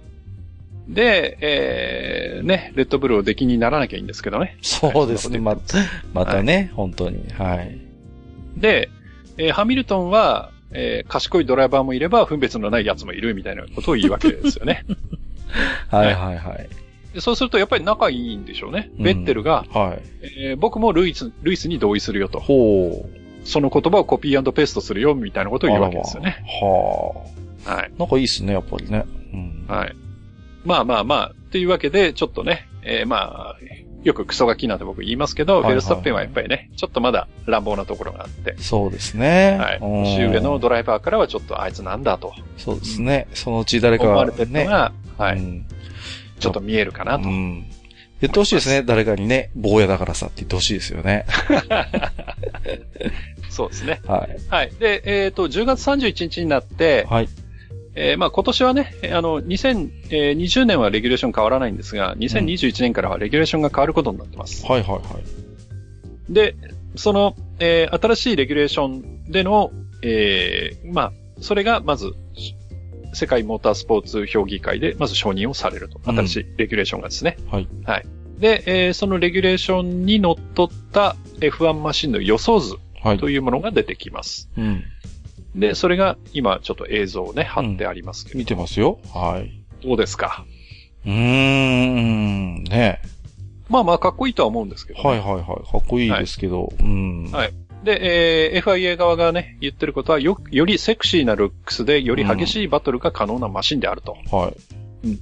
で、えーチームが予算をどれだけ多く使ったかよりも、どれだけうまく使ったかによって成功がもたらもたらされるよう、えー強制力を持ったコスト制限を行うよと。つまりえーバジェットキャップっていう言い方をしますけど、うんうんうん1年間に使っていい予算の枠を決めますと。ほうん。その中でやりくりしてくださいというような感じですよね。う。もう無尽蔵にジャブジャブお金お金をつぎ込んで作るのはダメよってことですかね。はい。うん、で、えー優れたビジネスであり、えー新規参入者にとってより魅力的なスポーツであるように、うん。えー今後も、えー世界最高のモータースポーツ競技であって、世界最先端の技術の完璧なショーケースであり続けることを目指すよとはいはいはい。いうことなんですが、よくそのレギュレーションを見てみると、うん。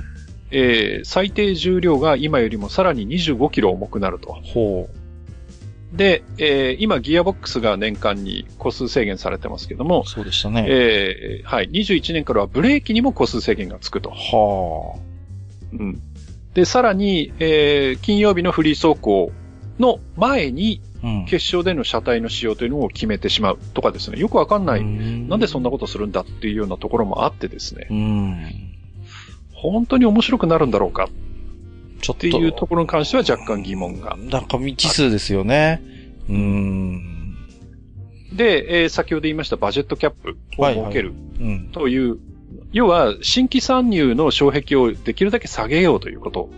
ですよねもっといろんなチームに要は参加してもらいたいわけですよね。はいうんで、そういう面で参加コストをできるだけ下げるはいはい、はい。っていうことを目指して、えー先ほどは最先端技術の完璧なショーケースなんていうことを言ってましたけど、うん。でも、えー共通パーツを増やしますと。はいはいはいはい。つまり各チーム同じものを部分的には使いましょうとか、うん。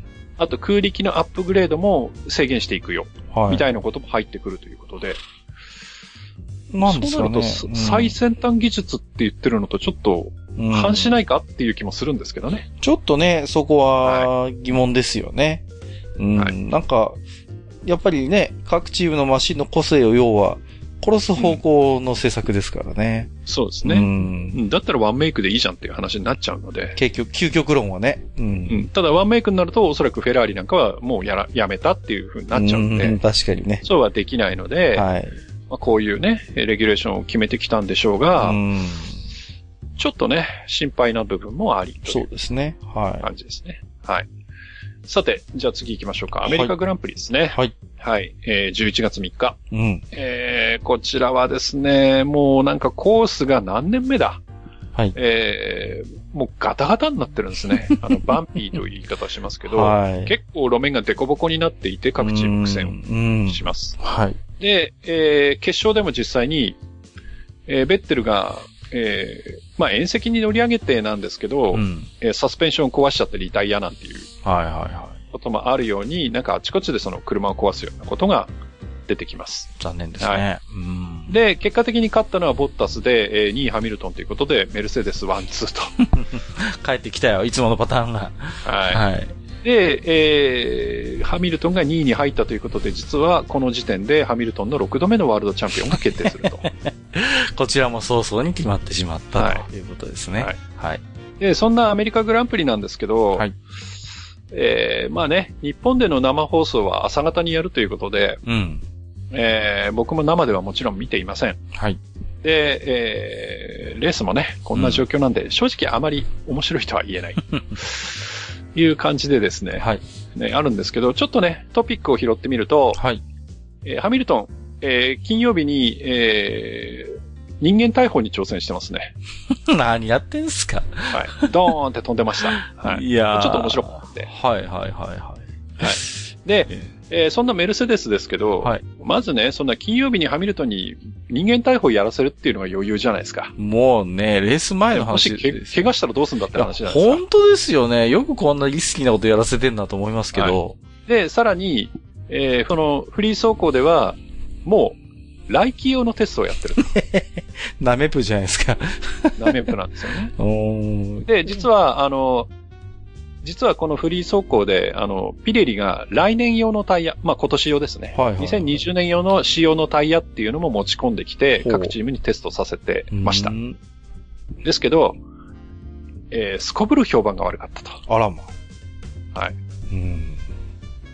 で、えー、まあどうなるかっていうような話になっていきます。はい。ちょっとね、このまま使えるかどうかってとこでしょうか。はい。えー、ハミルトン、まあ人間逮捕をやった成果があったかなかったか、はいあの、まあ優勝するわけですけれども、あ、はい2位に入って、えー、ワールドチャンピオンを取るわけですけども、はい。えー、6度目のチャンピオンっうん。ていうのは、えー、シューマッハに次ぐ単独2位とはいはいはい。いうことで、いよいよシューマッハの背中が見えてきたと。いやー、しかしやっぱりす、うん、シューマッハってやっぱ偉大なドライバーだったなって思いますね。こういう時にやっぱ名前出てきますからね。で、あの、僕なんかがこうやって振り返りをしていくと、はい。結構今年ハミルトン楽だったかなと思いがちなんですけども、割とね、だって最初の頃から順当にポイントは積み重ねてきた印象がありますけれども。なんですけど、そんなハミルトン本人は、えー記憶である中では一番きつい1年だったとあらま。そいうですかことで、はいえーまあ、辛かったんですね。うん。はい。ということだそうです。はい。はい。で、えー、さて、えー、前のところでちょっと話をしましたが、赤い車の、赤い車。はい。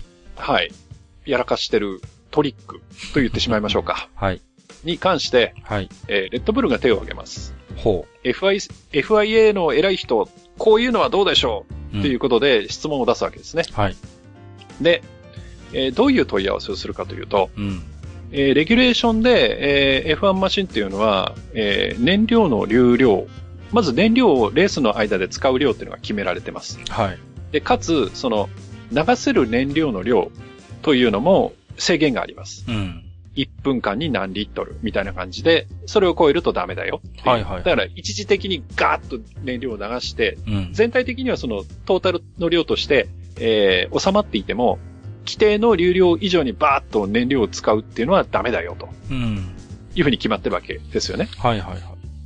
ところが、その FIA のつけてる、えーくる各車にはね、FIA の流量のセンサーっていうのがついていて、ちゃんとそのうん。レースの間全部見張ってるわけですよ。ああ。各車にね。はいはいはい。で、もしそれをオーバーしてると、お前の車もう失格みたいな風になるわけですよ。まあ、厳しめにそこは取るでしょうね。はいはいうんなんですが、レッドブルの問い合わせは、はいそのセンサーというのは、リアルタイムでずーっと、その計測をしてるわけじゃないですよね、と。はいはい。つまり、こう、完結で見てるわけですよ。なるほどね。まあ、その感覚がちょっとわかりませんが、常に監視してるわけではないよと。そうそうそう。何、何秒間か、よくわかりませんが、何秒間かの感覚でこう見てるらしいんです。うんうんでそうすると、例えば、例えばですよ。はい。1、1秒測って、うん。例えば5秒休んでたとするじゃないですか。はいはいはい。例えばですよ。これは完全に僕の適当な数字です。1秒流量を測って5秒休んで、また1秒測って5秒休んでみたいなことを例えば繰り返してるとします。はい。そうすると、例えばその1秒間は FIA の決めてる流量。うん。だけど次の5秒ははい。ドバッと流す。例えばですよ。例えばですよ。はいはい。で、また次の1秒間は普通の流量を流す。で、そのお休みしてる5秒はまたドバッと流す。それは、それはみたい、なことを、うん例えばやったとするじゃないですか。はいはいはい。で、それって、だ、どうですか？っていう質問を、レッドブルが FIA に対して出すわけ。なんだかちょっと意味深な感じですよね。はいうん。で、そうすると FIA としては、いや、それはダメですと。まあ、そうだよね。そりゃそうですよね。そりゃそうですよ。だって、うん。ね、本来常時監視をするのに変えて要はそういうことをやってるわけだから、うんそれはちょっと正直本当にね、あの、ケーキの、ふその、抜け穴をついたようなことをやってるわけですからね。ダメでしょ。はいで、えーそれはダメだよ、とうん。いうことで FIA から、はい。えー技術指令書っていうのが出ます。はい。で、それは、えーレッドブルからこういう問い合わせがあったんだけど、そういう解釈はダメですよ。まあ、要ということをはレッドブルにだけ示すのではなく、全体にね、各チームに当然ね、公平に出さなきゃいけませんから、公式の見解として発表したわけですね。はい。出すわけです。うんで、これが実は土曜日の朝に出てます。はい。えーアメリカのね。うんで、えーその後予選がはい。行われるわけですが、はい。えー先ほど僕言わなかったかな。うんえっ、と、アメリカの予選1位は、はい。ボッタスなんですよね。うんうんうん。はいはいはい。ということで、うんえーっと、実はフェラーリの連続ポールポジションっていうのが、ストップしたと。途切れましたね。うん。はい。そうなると、はい。まあみんな意地悪じゃないですか。まあね。はい。まあみんな意地悪だから、うん。いろんなこと言うわけです。はいはい。なんか想像に難くないですよ。はい。で、ハミルトンは、彼ら、もちろん赤いチームのことですけど、えー去年からもう大きなパワーを持ってたと。はい。だけど今年は、どこからともなくさらなるパワーを手にしたとうん。感じてると。そういうふうに感じてると。はいはいはい。怪しいぞと、要は。だけど、うん今週末、彼らは以前の状態、つまりそのと、さらなるパワーを手にした状態ではなかったと。うん。らハミルトンとしては、あれれ、おかしいぞって言いたいわけですよね。こんな風になっちゃってましたよ。うん。はい。はい。でも、まあ、ハミルトンは大人なんで、はい。まあ、そういう言い方でとどめるわけですよ。まあね。はいはいはい。まあまあまあ、まあねマイルドですよ。まあ、うん。まあ、なんか事情あったのかもしれないしねって取れるじゃないですか。うん。な、まあね、だからいかようにも解釈ができる、当たり障りのないコメントですよ。ないじゃないですか。うん。えー、そこで、えーさっきもね、ちょっと話が出ましたが、クソガキと僕言いましたけど、はい。えー、フェルスタッペン先生、はい。こんなこと言っちゃいます。はい。えー不正行為をやめたらこうなるのは当たり前だよね ちょっと、言い方。言い方。ちょっと。で、うん。えーこれを聞いてですね、はい。えーさすがにあの、えー丸メガネのおっさん、あの、マッティアビノとも怒るんですね。いやー、ちょっとそれはいかんでしょう。うん、さすがに。で、えー写真を上げてありますが、はいえーレース後、えーレッドブルに乗り込んできます。詰め寄ってるじゃないですか。はい。で、えー背中を見せてるのが、えーレッドブルの偉い人ですね、クリスチャン・ホーナーですけど、はいはいはいはい。えービノットと、えーホーナーがちょっとやり合うといううーん。ところが、あーまあ、目撃されてしまうと。いやー、ちょっとフェルスタッペのその発言はいただけないですよ。うん。で言わんとすることはわかるけどね。うん。はい。で、えー、ビノットはですね、こうも言ってます。はいこの週末、レース終了後に聞いたコメントについては非常に失望させられていると。うんうんうん。うん。で、えー、今日の、まあ、これ決勝終わった後なんで、決勝の話になっちゃってるんですけど、はい。えっ、と、直線でのスピードが問題じゃなかったんだと。はい。で、二人の、フェラーリの2台のグリップ、タイヤのグリップに問題があったんだと。はいはいはい。で、そういうね、あの、不正が、や、不正をやめたからこんなの当たり前みたいな、そういうコメントは、うん。えっ、と、間ち、完全に間違いだと。まあ、そこは否定しないとね。うん。うん。で、誰であれ、もう少し慎重に発言すべきだと。全くその通り。はい。いうことを、まあ、ビノット先生はおっしゃるわけですね。はい。それに対して、えー日本人のね、えー F1 のジャーナリストである、まあ僕もね、よく、えー記事を見せていただいているムッシュ柴田さんはいはい。の見解なんですけど、うん。えーいろいろ検討してみたと。はい。で、各セクターの通過のスピードとか、ね、そういうのを見てみると、フェラーリはこのレースでかなりそのダウンフォースをつけてきてると。うん。今までに比べて。はい。で、ダウンフォースをつけるということは当然直線のスピードも落ちるし、まあ、犠牲にしますからね、そこは。ううん。その代わりコーナーは速くなるんですよね。はい。だからそういう特徴が出てると。だから、このアメリカグランプリの、えー、中で、確かにフェラーリはストレートが遅くなった。うんうんけども、それが FIA が出した先ほど言ったその技術指令書の影響があったからと断定するのはちょっと、現時点ではまだ早いと。はい。うん。まあ、非常に冷静な見解ですね。はいうん。まあ、そういうことで、えー、フェラーリは、いや、ダウンフォースをつけたからだとうん。いうことで、えー、まあ、まあ、釈明というか、はい釈明と言っちゃまずいですね。まずいですね。まあそういう、はいうん、えーそういうことだよという見解を、まあ、示すと。まあ、はい。まだ一戦ですからね。あのーやっぱりムッシュ柴田さんのおっしゃることが、まあ非常に冷静で、まあこの時点では、うん、私もそういう立場になるかなと思いますけれどもね。はい。うん。はい。さて、で、まあ、この話はね、この、今後もちょっと、まあ、くすぶっていくんですが、はいはいはい。えー先ほどあの、新しいね、2021年の F1 のレギュレーションの話をちょっとしましたが、そうでしたね。えーここでも出てきます。はいえージャックさん。はい。えージャック・ビルニューブがですね、うんえーこの新しいレギュレーションにも噛みつきます。はい。で、えーバジェットキャップをうん使う、まあ入れると。言ってましたで、ね。予算を制限する。はいで、えー大チームが、えーたくさんお金を使えない代わりに、えー小チームでもそこそこやっていけるようにする。というような、まあ、改正ですよね。はい。で、それに対して、えージャックさん、こんなこと言うわけです。えー助ける価値のない小規模チームを助けるというのはどういう考えなのだろうか というね。すごい。すごいこと言いますね。はい。で、さらにすごいのが、はい。ウィリアムズのようなチームがメルセデスやフェラーリと同じぐらい速くなる権利があるというのだろうか、みたいなこと言っちゃうんです。いや、あのさ、一応。それは出禁になるよっていうね。うん。それは、それは言っちゃいけない。うん。それやっぱし、あまりにも失礼ですよ、やっぱり。うんうんうんうん。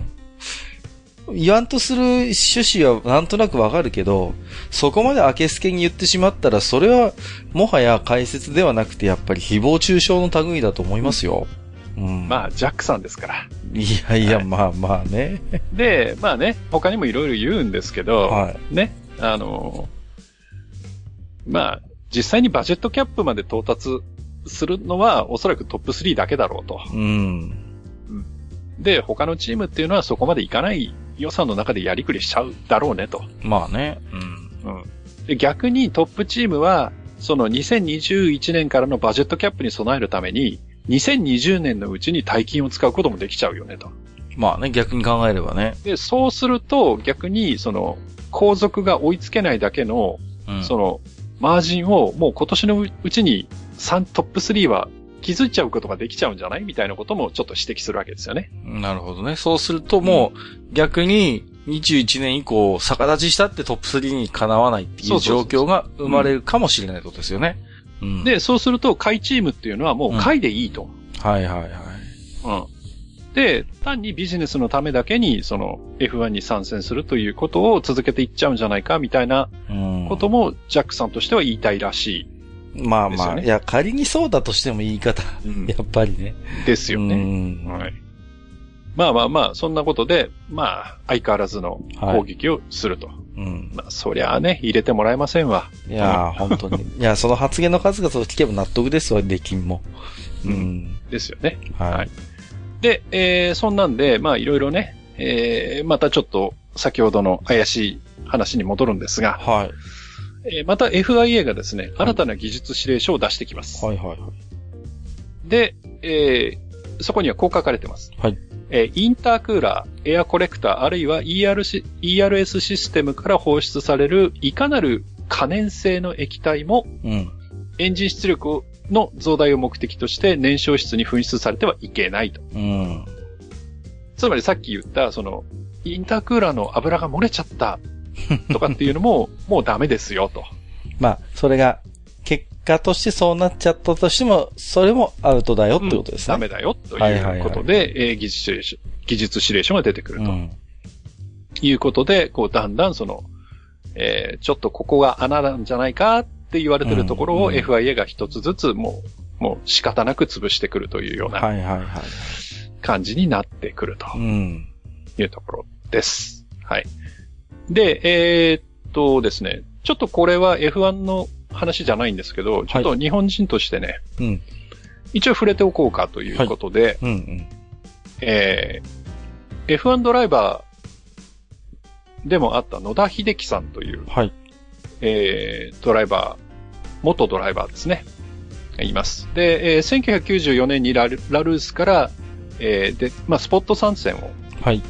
したドライバーですね。で、その後、えーインディとか、フォーミュラ日本とか、スーパー GT とかにもうん参戦してた方なんですけど、はい。で、今は野田レーシングアカデミー高等学院という、まあ、ドライバーズスクールをやってらっしゃるうんうん方なんですが、この方の娘さん、うん。はい。えー野田ジュジュちゃん、はい。ジュジュさんですかね。ジュジュ、はい。はい。えー今年2月で14歳、若干。若干14歳の女の子なんですが、えー2020年、えーデンマーク F4 はい。に参戦すると。すごいですね。はい。はい。で、この子は、えーっと、2019年も、あの、まだ若いので、うんその公式のレースには出られないんですけれども、はい。えーっと、U19 とかのその、何ですか、あの、JAF とかの公式戦ではないんですが、その公式戦のサポートレースみたいな感じでやってる、若い子向けのフォーミュラーレースはい。では、うん。全戦優勝だったかなへえ。ぶっちぎり。はい。すごいですね。だから、才能もありそうだぞと。また、まだまだあどけない少女じゃないですか、写真を見ても。可愛い女の子ですよ可愛い女の子だね。はい。そんな力を秘めている。はい。で、うんこの子が今年はデンマークの F4 に乗りますとへえ。いうことで、うんえー、まだね、なんせ14歳ですから、はい。あのーまだね、何年かかかるとは思うんですが、この先、もしかしたら頭角を表してくるかもしれないというそうことで。ですね。いや、ちょっと、ははいい、楽しみな話名前、題ですよね。名前を覚えておいてもいいかなと思います。そうですね。ははいい。で、将来メジャーになったら、マスターが、ほら、あの時僕が喋ったって多分言うでしょうから。そうそうそう。はいわしが育てた。わし。がこの頃から目つけといたいんじゃーって言えるのを楽しみにしてます。はい。はい。はいさて、ね、残り2戦、はい。急いでいきましょう。はい。えー、第20戦、多いですね。えー、ブラジルグランプリが11そうで月すね17日に行われてます。はい。で、えー、このレースも痺れるレースでしたうね。ん。えー、フェルスタッペンが初のポールトゥウィンを決めると。ついに、ついにですよね、はいまさに。はいうん。はい。で、えー、ね、残念ながら、トロロッソに降格、まあ降格と言っていいでしょう。うん。えー、ね、移籍させられたガスリーが2位に入ると。はいはいはいはい。はい。いうことで、実は本田宗一郎さんの誕生日だったそうなんですけど、そんな日に、えー、ホンダがワンツーとう。んはい。で、えー、ホンダのワンツーっていうのは1991年の日本グランプリ以来で、えー、ブラジルグランプリでの優勝はなんとあの、アイルトン・セナによる1991年の優勝以来と。いやー、もう実に30年ですか。はい。あただ、実は、このレース、えー、ほんの、もうゴールの一周前。まで、はい。実は2位を走ってたのはアルボンなんですようね。ん。うん。どこ行っちゃったんでしょう。はい。で、実は、はい。ホンダ1、2、3だったんです。はいはいはいはい。で、その後ろにハミルトンがいて、うん。えーハミルトンタイヤも新しかったんで、はあの、ガスリーはパッとかわしてい。、うん。えー追い上げてきて、で、えーアルボンも抜こうとして、アルボンと実は接触をしてしまうと。あらまあ。で、アルボンはスピンをしてしまって、は順位をもうドーンと落としてしうまうと。ん。もったいない。で、14位に終わってしまってます。で、えーハミルトンはこの、えー接触を取られて、うんえ3番手でゴールをするんですが、はいあー5秒ペナルティを食らって7位とうん。いうことで、えースムースオペレーターあーサインツがですね、嬉しい初表彰台を得ると。はい。いやーでも、もう一歩で表彰台独占もあったということなんですね。ねそうですね。はいまあ、ハミルトンのあの、タイヤが新しかったんで、えガスリーは、うん。まあ正直3位厳しかったかなと思うんですうんなるが、ほど。うん。もしかしたら1、1、2、うん、か1、3、うんうんうん。レッドブル1、3か1、2はいけたかなという感じです。ただ、そこで、えーハミルトンが接触して、えーアルボンを、まあ、落としちゃったことで、逆に、まあ、漁夫の利じゃないですけど、はい。いいところを走ってたガスリーが、まあ、トロロッソが表彰台に滑り込むそうですね。はい。というようなことになったので、なんともいたしかゆしみたいな確かにね。うんところですね。はい。で、えー、実はね、ハミルトンの膠着決まったっていうのが随分後になって、表彰式には実はハミルトン出ちゃってたんですよね。ああ、そうですか。前もありましたね、そんなこと。うん、ありました。でその後、3位が、えー、サインツになったので、うんえー誰もいない表彰台でマクラーレンのチームだけでサインツのお祝いをするという。はい。はい結果としてね。はい。はい。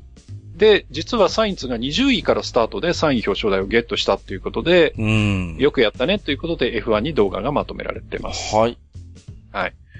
で、えー、アルボンはね、うん。やっぱり悔しいと。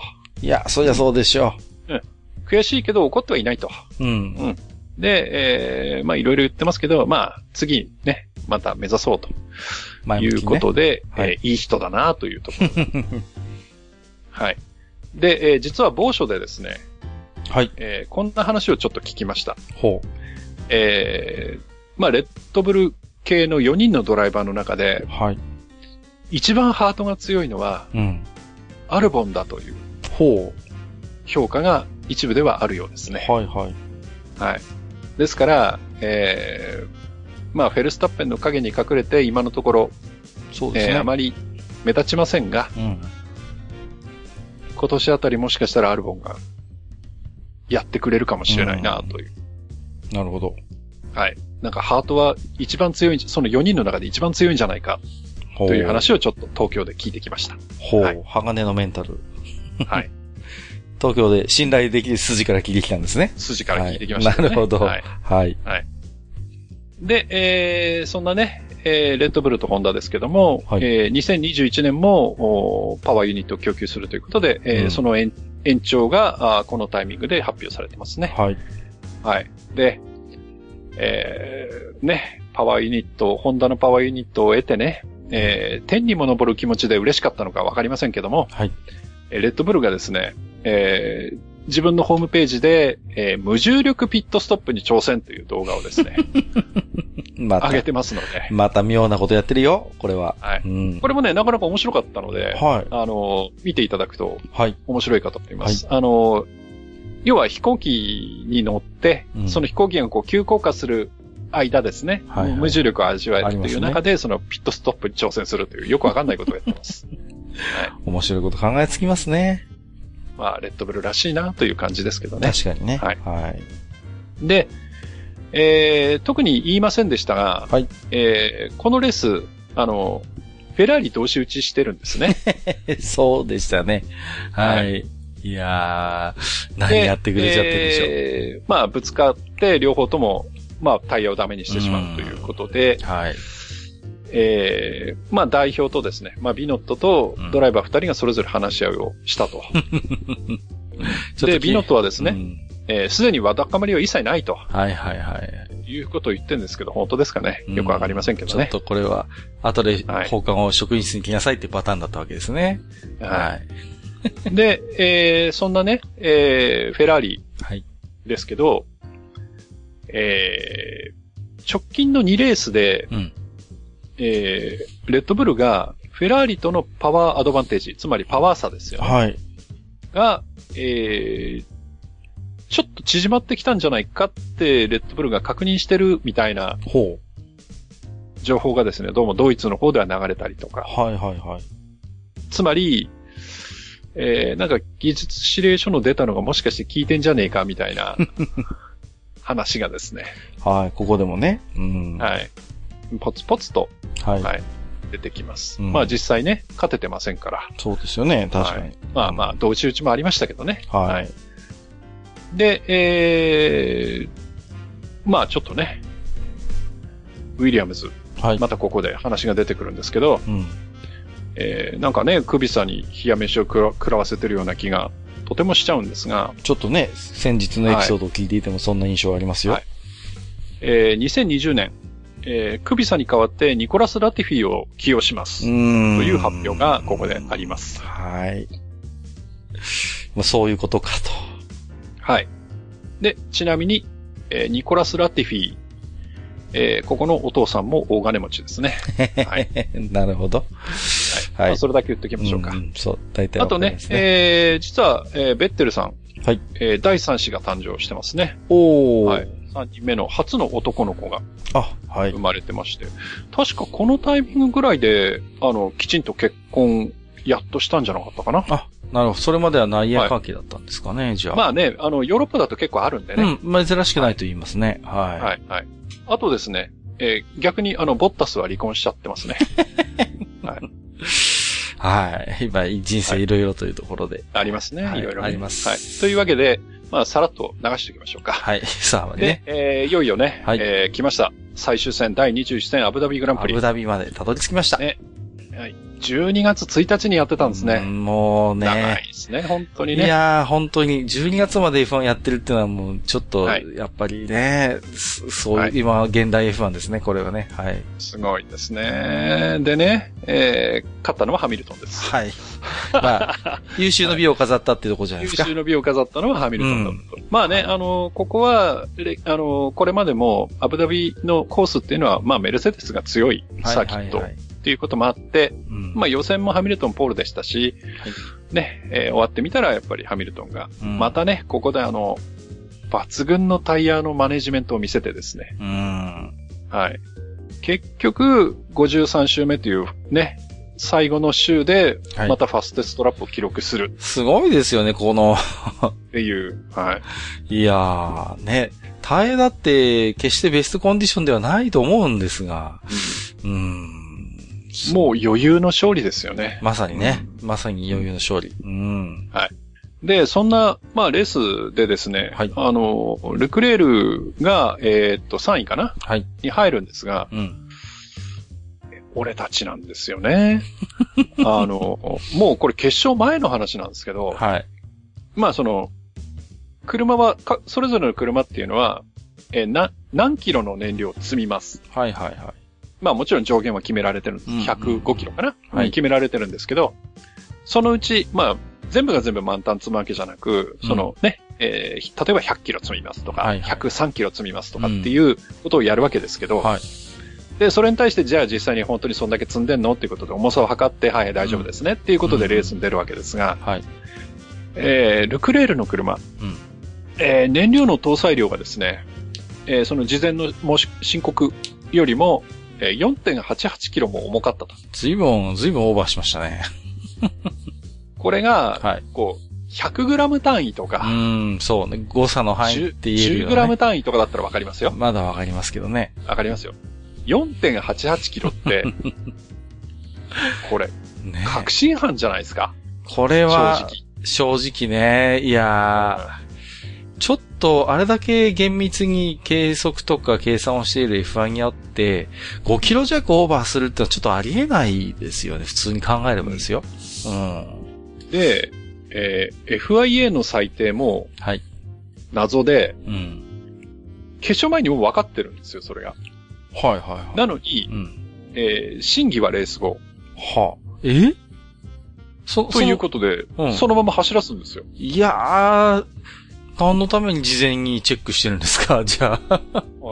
うんで、結局まあ、ルクレール先生は3位に入るわけですけど、はい。まあ結果どういう最低額だったかっていうと、うん。えー罰金ですか。はチームに対して罰金。あ、はい。ということで、えーその4.88キロ余分に積んで走ったことは、うん。まあ、お咎めなしではないですけど、はい。まあ、罰金で済んだと。な、なんかちょっと腑に落ちないですよね。うん。なんだろで、まあそういうことがあってですね。う。はい。まあルクレールの3位は確定するとうん。いうことなんですよね。はい。で、あの、これから僕が喋ることは、はい。今回の裁定とは全く何も関係がないですけど、はい。あの、ちょっとした豆知識としてうん。お話をしたいと思うんですが、はい。えっ、と、今 FIA の会長うん。というのはジャン・トットという人です。はい。かつて、まあフェラーリのね、代表も務めた方なんですけど、うん。で、えーそういう方です。で、ちなみに、えーシャルル・ルクレール。はい。ね、フェラーリのドライバーですよね。うん。で、彼にはママネージャーがついてます。いろんな、そのマネジメントをしてくれる。ね、チームとの契約とか、まあいろんなそういうことをやってくれるマネージャー。まあさっきね、そのリカルドがちょっとそういう人と揉めたっていう話がありましあたけど、りましたね。はい。はい。そのルクレールの、えーマネージャーさんはい。は、えーニコラス・トットと言います。うん？うん。はい。で、えーこのニコラスさんというのは、うん。えー先ほど言ったジャンさんの息子さん。ええはい。ーです。ゆ許されるんですか？そんなことが。まあ、あの、それがどうということは僕は一切言ってませんので。はい。いや。はい、はい、はい。あの、うんただそういうことがありますよというだけの話です。はい。はい。ということでですね、はい、はい。えーまあ最終戦終わったわけなんですが、ええまあね、あの、最終戦が終わるということはですね、はい。まあ F1 から去っていく人もいるわけですよね。そうですね。はい。で、実際に、えーあまりその、えー目立った、うん、ところがなくてですね、うんあまりその、お話をできませんでしたが、えー例えばヒルケンベルグというドライバはい、はい、はい。ーが、あーこのレースを最後に、まあ、F1 から一度去る。うん。もちろん、そういうことになっちゃいます。はい。で、それから、先ほど言ったクビサはいで。すね。彼も F1 から去っていくうん。ということになるわけです。で、えー F1 のね、世界から去っていくのは別に、えードライバーだけじゃなく、うん。えーメカニックをやっていたり、エンジニアをやってる人も、まあいろんな事情があって、チームを去ったり、そうですね。ということはやっぱりあるわけですよね。で、そんな中、実はマクラーレンのあるエンジニアが、あーこの、えーアブダビを最後にチームを去る。はい。ということで、えーノリスの担当エンジニアなんですね。ほで、その人が、まあ、このレースを最後にチームを去るということで、う。うん。えーノリスがですね、えースペシャルヘルメットを用意して、えーはいこのレースに挑むとほいうことで、その写真がまあちょっと貼ってあるんですけど、そのエンジニアのね、はい顔をヘルメットに入れて、う。いやー、ねー。やっぱりこう、いろいろ思いを感じさせるヘルメットですよね。はい。うん。、で、えーゴール後ですね、はい。えーまあノリス頑張って8位に入るんですけど、はいはいはい。で、まあね、あのーノリスなんでスムースオペレーターは歌いませんけど、うんうん。まあ喋るわけです。はい。で、そのね、担当のエンジニアが話しかけるわけですよね。うんよくやったなとう。ん。で、まあ、今までありがとうというようなことを言うわけですよね。はいはいはい。で、やっぱ感極まるじゃないですか。これが最後なんで。うん。やっぱりね、それはそうでしょう。うん。で、あの、まあ、これ無線のね、YouTube があるんで、はいあの、後で見ていただければと思うんですけど、うん。まあ、そういう声を詰まらせてるエンジニアに対してノリスがはい。笑うわけですよ。うん。お前何泣いてんだよと。いいね。うん。いうことでゲラゲラ笑いながらはい。言うんですけど、はい。えーその笑ってそうやって言ってるうちに自分も泣いちゃうというね。いいね。いいよ。いいシーンじゃないですかかお。前、お前何泣いてんだよ、俺も泣いてるよ、みたいなね。そんな風になっちゃうんですね。いやー、非常に人間臭くていいですねう。ん。まだね、このノリスという選手は、まあ若いのもあって、うんそういう、なんかこう、ちょっと、まあ僕らの言葉で言うと、めんこい。はいはいはい。うんそんなところがちょっとある感じのドライバーですねね。。ははい。まあ、そういうね、ちょっと、あの、心の温まる、い。うん。えー、ところもちょっとあったかなと。はい。はい。ちなみにね、えー最終戦、えードライバーオブザデイは、うんあーこのレースで F1 を去っていくヒュルケンベルグが取ってます。ああ、はい。はい。ね、クビさんの立場ねえなって思うんですけど。そうですね、まあね。まあ、これってやっぱ原則一人なんですよね、もちろんね、一選。ばれるのはいね。ドライバーオブザデイですからね。そうですよね。うん。じゃあ、はいしょうがないかな。うん。まあ、ヒュルケンベルグもね、えー、随分長いこと走っていて、うん。えー、それでも結局、えー、ポディウムに上がれなかったという、ちょっと不名誉な記録を残して F1 を去ることになってしまったそうですか。感じですね。一、はい。一度たりともなかったですか。乗ってないんですよね。はい。で、その乗ってない期間が一番長い選手になっちゃいましたね。なんだか、ちょっとあんまり嬉しくない記録ではありますが、まあ、それでもね、はいやっぱり長年この F1 という戦場で戦ってきた、ううんん、功績あるドライバーだと思いますんでね。はい、あの、人によってはですね、うん。純粋なテクニックだけであれば、はい。ヒュルケンベルグが一番速いんじゃないかという人もいるぐらい、ああ、なるほど。えー認められてる人なんですけどね。はいはいはいはい。はい。うん。さてさて、そんなんでね、えーまあレースが終わってしまうわけですけれども、はい。えー後半戦、えーまあね、こぼれ話になっちゃいますが、はい。えー降格されてから、えートロロッソに移ってから、えーガスリー先生は、まあそこそこ調子を取り戻すんですよね。うん。あブラジルで2位にも入りましたし。そうでしたね。うん。うん。で、そうなってくるとですね、えーお口の方もなかなか調子が出てくるんですね。あ、そうですか。はい。で、なんかこういろいろ言っ、またね、この人も言っちゃうんですね。はいはい。うん。で、降格はフェアじゃないと感じたとかですね。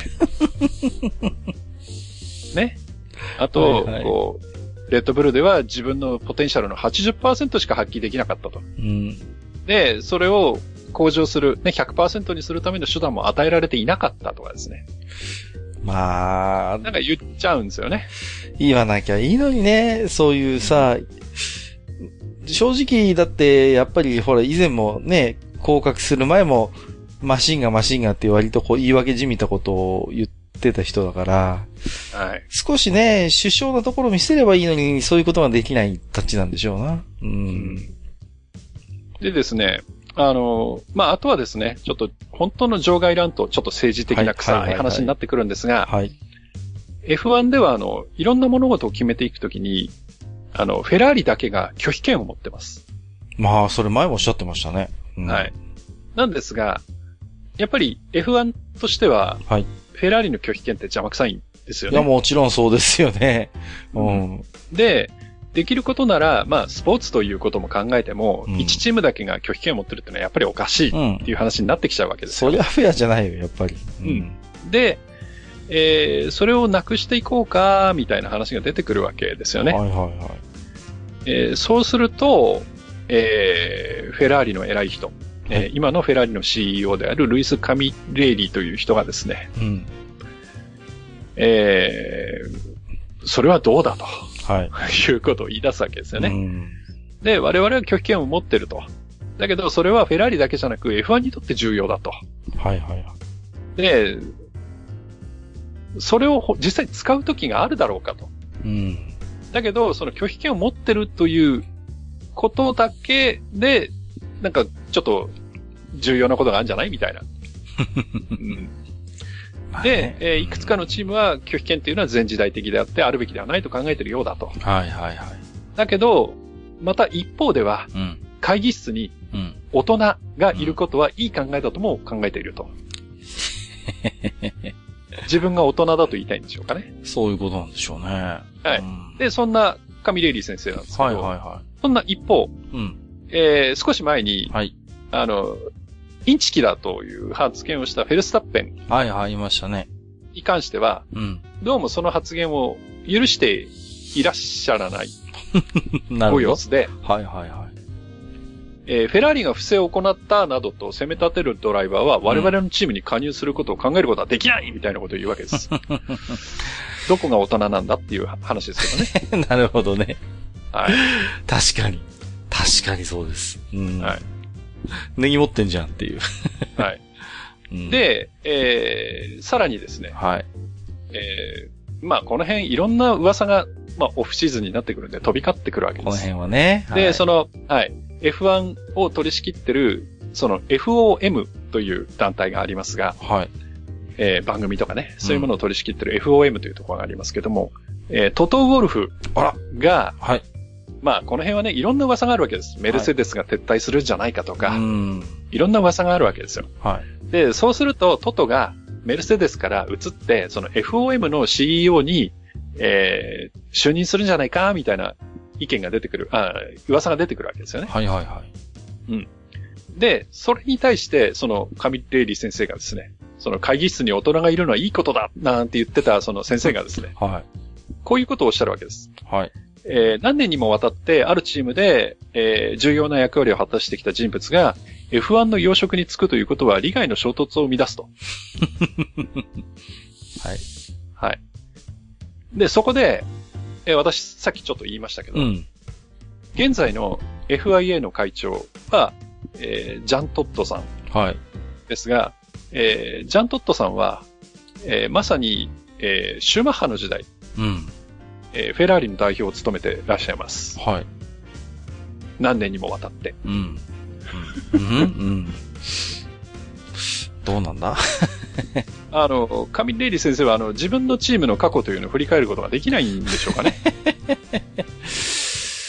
そういうこと、歴史を学ばないのかな？このおじさんは。うん。いや、終始、終始ですね、どの口が言ってんだっていうご発言が、は えー目立つご様子ですけれども。はい。ね、会議室に大人がいるのはいい考えだと言っていらっしゃるんですけど、じゃあその大人というのは誰なんだという話でね。うんまあ、少なくともこの人ではないんでしょうね。まあ、そんな気がしますけどもね。はい。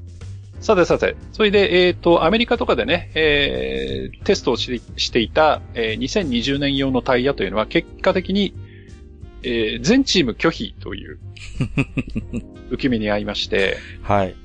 えーお金をかけてピレリがいろいろ開発してたタイヤというのは全部ゴアさんになってしまいます。白紙に戻ったわけですね。白紙ですね。話は。はい。で、えー2019年の使用がそのまま継続されるとなるほど。うん。いうことになっちゃいます。はい。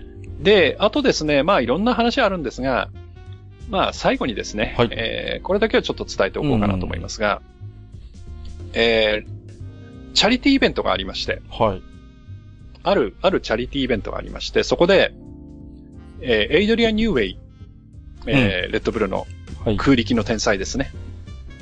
えーエイドリアン・ニューウェイが、えーレッドブルのファクトリーを見学する権利というのをですね、チャリティーに出します。すごいじゃないですか。はい。うん。で、えーこの、えーチャリティーのそのファクトリー見学権をはい。ゲットするのが、うん。えーマクラーレンの代表であるザク・ブラウン え？が、えーはいチャリティーです。チャリティーですから、お金をたくさん出したんじゃないですか？それっていいの？でですね、はい。面白いのが、うんえーその後のですね、えーザク・ブラウンの、えーツイッターなんですけれども、はい。えーそこのツイートをちょっと見ていただきたいんですが、はい。で、えーサインツと、えーノリスに対して呼びかけてるんですが、はい。えー君たちと、はい。これはうまくいかないんじゃないか気づかれると思うよと。いうことで画像こう電話をかけてる風なですね、画像を上げてるんですが、むせるわ。えー、まあね、手前にもちろんカメラが置いてあるし、これさ、えー両手にですね、GoPro がテープで止められているんでね。はい。こ、こんなスパイおるか？うん、まあでもね、あの、ザックさんも、冗談のセンスはなかなか、いやー、これおもろいわ。うん、いいものをお持ちかなと。いいですね。いやー、本当に。こんな、こんなど素人スパイとして潜入するしたら本当に面白いですけどね。はい。いや、これはちょっとなかなかいいセンスですね。それにしても、座ってる椅子が高そうですげえな。はい。まあまあ、そんなわけでですね。えー、まあ、2019年の F1 シーズンの、まあ、うんこぼれ話をね、はいえー振り返ってきたわけですが、ええー一応、まあ、それを、えー念頭に置いてですねえ、はい。まあ、に2020年の見どころをちょこっとだけお話をして、そこです、そこ。終わろうかな。はい。はいぜひね、じゃあちょっと、はい。萩和的2020年 F1 のはい。見どころはここだというところを、じゃあぜひはいお願いします。まず、やっぱりね、はいえートップに来るのは、うんえーレッドブルが勝てるのかやっぱりね、そこは、はい。っていうことですね。うんで、えーフェルスタッペンを、うんえーこの先、まあ、えーすでにね、あの、うん残留の契約決まってますけれども、はい。えーこの先ね、えーフェルスタッペンを、えー手手元に残しておくためにも、うんやっぱり強い車を作って、そうですね。えー上昇のチームになる必要があるわけですよね。やっぱりね、盤石なものにしてもらいたい。うんはいで、えー今のところの、まあ、いろいろね、えーネットとか、はいい。ろんなもので、えー入ってくる情報でい確認するところによると、かなりレッドブルは自信を持っている。おー、楽しみですようね。はい。で、この冬の間の、えーホンダのパワーユニットの進歩というのも素晴らしいものがある。というようなことも、えーレッドブルが言ってますし、手応え感じてるかな？はい。で、えー東京でね、あー去る筋からはい。聞いてきた時も、うん。かなり今年はこう、頑張って勝ちに行きたいというような話も聞いてきましたし。はい。えーそんなところでね、えー果たして、えーレッドブルがどれだけ勝って、うん。うん。まあ、メルセデスを苦しめるどころか、メルセデスの連覇を止めるのか、うん。うん。というところがやっぱりですね、はい。楽しみだなと。で、えー例年ですと、レッドブルって、あのー車の開発とかが遅めで、はい。あの、スロースターターなチームなんですよね。うん。で、走り始めて最初速くなくて、だんだん改良してって後半速くなる。まあ今年もそうだったんですけど、はいはいはい。そういうチームなんですけど、うん。今年はですね、やっぱり本気みたいで、ほえー、マシンの開発のスケジュール自体も、えー、去年に比べて2週間早いったかなう。お。はい。で、もうあの、この収録をしてる時点で、うん新しいマシンも公開されてます。早いですね、じゃあね。で、えー、いわゆるフィルミングデーという実際にサーキットを走らすというのもすでに終わってます。ほというわけで、えー準備は、えー順調にできているようなので、う。そうですね。うん。で、実はこの収録日ベース、ちょうど今日、はいえーメルセ、ね、対するメルセデスは車が発表された。そうでしたね。というところでうんはい。まあ、どうなるかというところが、えー非常に見どころであると。なんか例年に比べてやっぱ目の色が変わってるっていう印象はありますね。なんかね。そうですね。んはい。で、かなり本気のようですね。うん。で、一方で、えー先ほども言いましたが、えー6度のワールドチャンピオンに輝いたハミルトン、はい。えー今年35歳になるんですかね。えが、えーシューマッハに並ぶ7度目のチャンピオンになれるのか、えうん。というところはい。も、えー見どころうん。。ですすよね。そうですね。あと、赤いチーム。まあ、俺たちのフェラーリですけれども。いやー、こう、去年は後半ちょっと残念でしたね。ちょっといいところもあったんですが、まあ、うん様々な、まあ、いろんな噂もあり、ね。はい。えー、ちょっとあと、どうですか？その、チームクルーとドライバーとの間も、決してうまくはいってなかった、かのチームですけれども。うんうんまあ、あの、僕としては、はいあの、俺たちの赤いチームは、はい。まあね、2019年同様、あの、面白い話題を提供していただければそれでいいかなと 思っていますので、なるほどね。はいまあまあ、あの、今年もネタ提供よろしくというところで。うん、はい。そうですね。はいはい。あの、そんな感じですかね。あとは、えー、自称はい。最強パワーユニット、出たよ。ねうん1000馬力超えてますっはいはいはい、はい。ていうルノーがですね、うん。えー、実はちょっと面白い話がありまして、はい。えっ、と、収録日ベースの昨日かな、はい。えー新車発表会をやります。ほということで発表会をしたんですう。が、うん。えーお偉いさんが並んでですね、はい。発発表会をやりました。うん。ですが、えーそこに車がなかったという。ほあの、普通はですね、う。うん。車の発表会っていうと、うん。まあ、この間フェラーリもやりましたし、えーマクラーレンもやりましたし、はい。えーステージが用意されていて、そこにこう、車が出てきて、こう、うん。ベールがかかっててね。アンベールって言いますけど、うんそのベールをパーッと取って、こう、車を見せるっていうだって、だって車の発表会でしょ？発表会なんですが、まあ、うんうん普通そうやるんですけど、うん。えー昨日の、その、えールノーの発表会では車がなかった。いやいやいやいやいやいやちょっと待ってくださいよ。今冷静に聞き流そうかと思ったんですけど、そうはいかないですよ。はい。車の発表会に車がない。はい、車の発表会。はい、はい。で、そこで発表したのは、うん。いわゆるその、えー車のレンダリング画像と言われるはい。CG はの一部、あ。はい。え全体でもないです。ー、えで、発表会だそうだったので、ー、はい。えーどれだけすごい、パワーユニット、どれだけすごいマシンを出してくるのかっていうのが非常に楽しみな。また、またそういう意地悪なこと言って、はい。で、えーそんなチームにですね、うん。えーまあ、ヒルケンベルグに代わり、えーメルセデスからねじ込まれ、いやいやいや、あの、ね、いやいやいやあの、ね。こう、参戦するオはいコンっていうドライバーが、まあ、どれだけの活躍を見せてくれるか。そうですね。うん。はい。でも結局でも今年はあれでしょ、ルノー積んで走るのルノーだけってことなんでしょ？いや、今年はまだメルセデスあじゃないや、ごめんなさい。えっ、と、マクラーレンがまマクラーレンかだルノーを積んでるのであ、、そっかそっか、2021年の話か。そうです、そうであ、す。失礼いたしました。じゃあ、はい、あのーまあね、じゃあ、大変、自称最強パワーユニットのルノーさん、はい、はいどこまでできるのか。しかも、あのー2019年に限っては、はい。えーカスタマーチームであるマクラーレンに、うん。えーワークスであるルノーが負けてますので、それも、それもどうなんだって感じはしますけどね。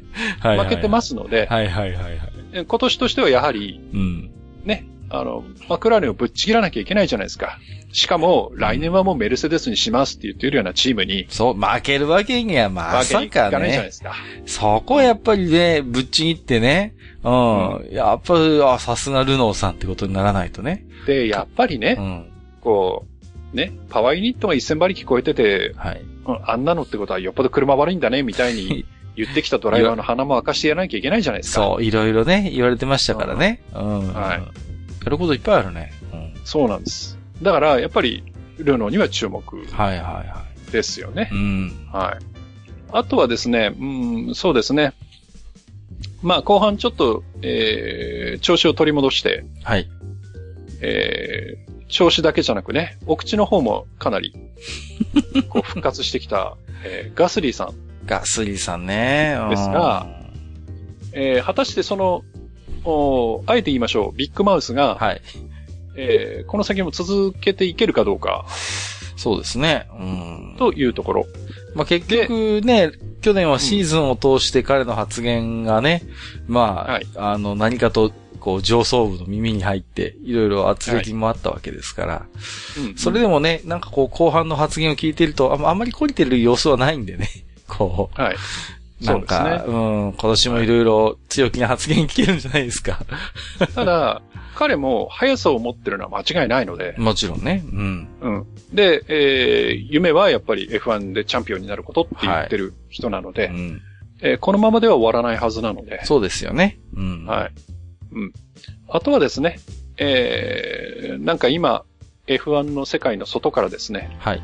えーいろんなことを相変わらずこうおっしゃって、えー話題を提供していただいている、えースペイン生まれの方が一人いらっしゃいますね。いらっしゃいますけども、はい、大変ラジオが、はい、お得意な、はいあの方。はい。で、その方が、はいえー2021年に向けて、あ、2022年か、うんに向けての、えー、何ですか。あ、2021年か。はい。に向けての、その、えー、に関してはオープンだ、みたいなこともおっしゃっているので、うん。彼がどうなるかっていうのも相変わらず、ね、ね。えーうん変わらず追いかけていこうかなと。若干なんかモーションかけてる部分も感じさせるので、はいもしかしたら、あっと驚く人事があるかもしれないというところでしょうかね。うん。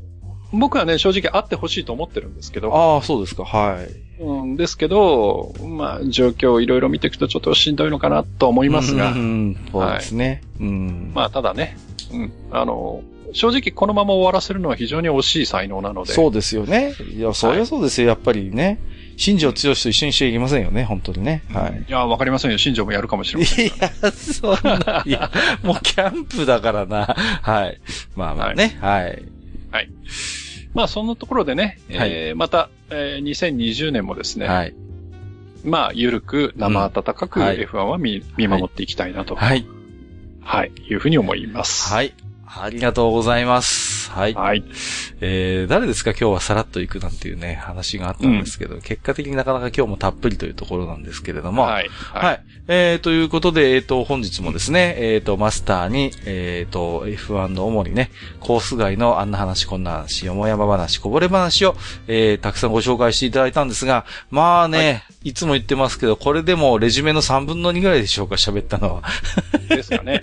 はい いやー、本当にね、いつの日かこれの完全版を出せる日はあるんだろうかという気もししつつも、まあね、うん。えっ、と、今回はヨア、えーで5回、そして、えっ、と、この本編を3回使ってね、うんマスターには2019年 F1 を、まあ、ある程度語り尽くしていただいたと思いますけれどもね。は もうやらねえぞ。い。まあでももまた、うやらねまたね、でもね、これを聞いていろいろと感想をお持ちの方もいらっしゃると思いますのでね、そういったものはまた置き手紙などで、えー反応いただけると大変ありがたいなと思っております。はい。はいということでね、マスターには計8回 F1 を語り尽くしていただきました。本当にお疲れ様でしたということでね。は。はいいえー、ということで今年の、えー F1 もマスター的な見方をして、またどこかでまとめる機会があるかもしれませんので、またそれもね、期待したいと思っております。はい。本日のマスター本当にありがとうございました。お疲れ様でした。はい。大変失礼いたしました。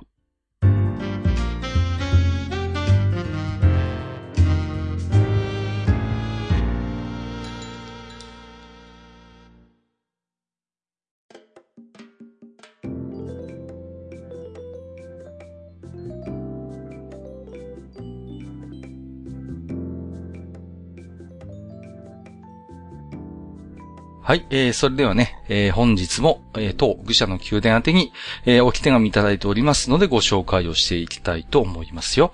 はい。で、えっ、と、すいません、今日もね、マスターに本編いっぱい喋っていただきましたので、Gmail も私の方で紹介をしていきたいと思います。えー、ミフカエルさん、いただいております。ありがとうございます。えー、メールでは初めまして、投稿フォームの初使用はレビュアー企画という現金な塊、現金の塊、ミフカエルです。先日、地下169回のカッパの回を拝聴し、そこでのお便りで紹介されていた個人のカッパの原点に便乗させてもらい少し書かせていただきます。ワンシーズン遅れなのはご容赦を。これでもだいぶ追いついてきたのですということでした。えー自分のカッパの原点の最初期はやはりカータンでしょうかああ、なんだっけ？ピンポンパンでしたっけ？ねうんえー服装こそ当時としてはそこそこおしゃれではあったものの、緑の肌に黄色のくちばし、大きなお皿とまさにザ・カッパ。えーなのに当時の自分はおんぶお化けと混同していたようで、カータンとなぜか書かれた色紙におんぶお化けのシールを貼りまくっていたものが祖母の家にありました。えー、それ、その次のカッパは中本浩二さんです。ああ。ああ。人形劇のやつかな？あの、戸部孫悟空ですね、これね。うん。メガネのフレームがピカピカ光って、牢屋の格子を、えー破壊したシーンは今でも覚えています。さらにその次が岸辺四郎さんでしょうかということで。最行きだ。これは西行まさにね。はいはい。町明とか出てたやつですよね、これね。えーまた、ドン・ハッカとサー・ジョーゴの区別がついてなんか思い出されます。ここまで書いて、ピンポンパン以外の戸部孫悟空、西遊記、スタージンガーの3作品が同時期、1978年前後であることに気づき、あの時期はそこまで西遊記が流行っていたのだろうかといぶかしんで、いぶかしがんでいます。と話がそれ始めてしまいましたが、えー自分のカッパのイメージは、えー緑で個性的でいまいち強くないけど憎めないというところからスタートしているようです。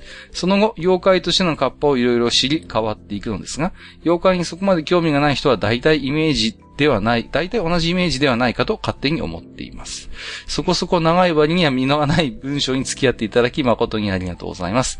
これから長い文章は読みにくい連続ツイートではなく、こちらで送らせていただくことになるかと思いますが、えーどうぞよろしくお願いいたします。まだまだ寒い日が続くと思いますが、どうか体調にお気をつけてください。これからも楽しい配信を楽しみにしております。追伸、にごりさんの妖怪会を聞くたびに、にごりさんと影山リーチさん、あーと、えー漫画、えー、キー太郎少年の妖怪日記の作者の対談を無双してしまいます。にごりさんが紹介するババア妖怪を影山さんが絵にするとか、カッカさんのブルジョア力あたりでどうにかなりませんか？ということで、どうにもなりません、本当に。えー、お手紙ありがとうございます。はい。いや、ミフカエルさん、あれですね。はい。まあ、我々世代ですね、この辺はね。うん。カッパの最初期、確かにカータンね、いましたね。うん。いたいた。うん。まあ、あれが、でも、確かに本当に、初期、本当に初期のキャラクターとしてのカッパかもしれないですね。うん。あと、ここで出てないのでいくと、木桜の CM かな。やっぱりね、それは、うん、ううんん、外せないでしょ。カッパールンカッパッパールンパパッパーもね、外せないですよね。うんそこはね。うん、うん、うん。だからまあ、なんでしょうね。こう、やっぱりカッパっていうキャラクターは本当に、こう、馴染み深いものがありますよね。そう考えるとね。んそうですねうん、何かとね。うん。あのーうちの方のね、なんて、地元の、結構まあ、古い昔からかかってるような橋があるんですけども、はい。ああのね、昔からそこにカッパの置物がね、一つありましてね。はい。うんうん。うん。で、なんて言うんですかね、その、地元としてはその川が荒れないように、守り神的なものとして、まあ割とこう、ね、その地元のそういう、なんて言うんですか？なんかお地蔵さん的なポジションにやっぱりカッパがいたりするんですよね。う。うんん。で、なんですかね。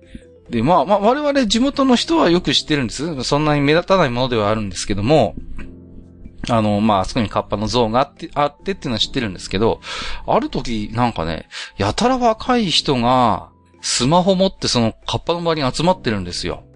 で、あれ、こん、そんな、こんなに地味なのに、なん、なんでこんな、なんか人気なのかな、とかって思ってたんですけど、なんか後から知ったらどうもそこが、あの、レアポケモンが出るなんか場所になってたそうで、あの、ポケモン GO の皆さんがね、はい。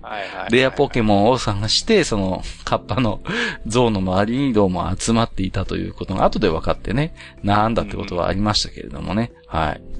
まあ、あとそうですね、えっ、と、うんそうですね、人形劇のね、あの、孫悟空も、当時結構ドリフターズが、なんていうの、いろんな役になりきっていろいろやるっていうのがいろいろあったんですよね。その中の一つだったと思いますけどもね。うん。ニンニキニキニキだよね。そう、ニンニキニキニキですよ。そうそうそう。ゴーゴーウエストですね。そうそうそうそうそう。あの、張さんの下唇が偉いことになってるっていうね。そうそうそうそう。強調しすぎだろみたいな感じですけど。まあ、な、ところがそれがなかなかうまいことハマってましてね。こう、うん。ディフォルメされたあの人形のイメージと、まあ見事に合致すると言いますかね。うんうんうん。非常に懐かしいですよね。う。うんそうですね。最遊記もね、うん。いや、でも、最遊記は面白かったっすよ。面白い。これはね、面白いですよね。うん。曲もいいですよね。あの、モンキーマジックも、うん、はいはいすごい。ガンダーラもね。ガンダーラも、うん。曲もいいんですよ、これってや。っぱり五大号はあれでブレイクした感じですよねうんうん。そうそうそうそう、やっぱりね、あれのイメージがありますよね。こう、うんなんとも言えない、こう、竹川幸秀さんの、あの、独特のボイスですよね。うん。はい。あれがなんかこう、あの世界のこう、なんとも言えない異国感にマッチしていたような、えーうんところがあって、うん、よくできてたと思いますよね。うん。はい。岸辺四郎さんがまた、こう、ね、まあ、ハマり役と言いますかね。はいはいはいはい。なかなかの個性派、あのビジュアルですからね、なんと言ってもね。う。うんうお兄さんの方はもうすっかり個性派俳優みたいになっちゃってね。もう、ドクター、ね、ドクター X から相棒では死んじゃったけど、まあ出ずっぱりですからね、本当にね。うん。岸辺七郎さん自体は私どっちかというと、ルックルックこんにちは、あの、のイはいはいはい。メージがやっぱりずいぶん長いことキャスターやってました、やってましたよね。うん。あれのイメージが強いですけどもね。はいはいはい。あの、素人の、あの、女性が、あの、奥様が演歌を、自分の人生になぞらえて演歌を歌うっていうコーナーがあってさ。あったなありましたよね、なんかねそうそうそう。お女ののど自慢？おなんかそんな感じの名前ですよね。そんな感じそうそうそうそうそうう。んもう、なんだか本当に、なんでしょうね。なんか、独特の空気感のある 番組でしたね。懐かしいの。僕結構好きに見てましたよ。ルックルックこんにちははね。はい。まあ、ちょっとそんな懐かしいことも思い出しました。はい。えー、ということで、ミフカエルさん、ありがとうございました。続きましてはですね、えー、ツイッターリプレイハッシュタグ、愚者の宮殿をつけていただいているつぶやきを、えーいくつか本日も抜粋にでご紹介をさせていただきます。えーもちろん私どもすべて、えー拝読をさせていただいております。ありがとうございます。えーと、まずは千秀さん。地下176回拝聴えー今回も話題豊富で楽しかった。VMAX は発動するし、ドワーフは出てくるし、ハグリッドも出てくるし、あ、同一人物でした。仙台から新潟までで車で移動中に聞きましたが、まだ終わらない。最高かということでいただいております。ありがとうございます。あのー結局、リッチエナジー総動機はどうなっちゃったんだったっていうところはありますけどもね。あの結局、だから、うんあの、まあ、ハースのスポンサーは、はい。まあ、ね、去年で外れてしまっはいたのではいはいはい。まあ、その先どうなったかっていうのは、まあ、ね、はい。まあ、リッチエナジー変えないというところもはい、含めてはい。。そうですね。まあ、押して知るべしというところでね。せっかくね、ああやって、スポンサーとして広告、知名度も上がったのに、漢字の売る物がないんじゃしょうがないという感じもしま。すけれどもね。はい。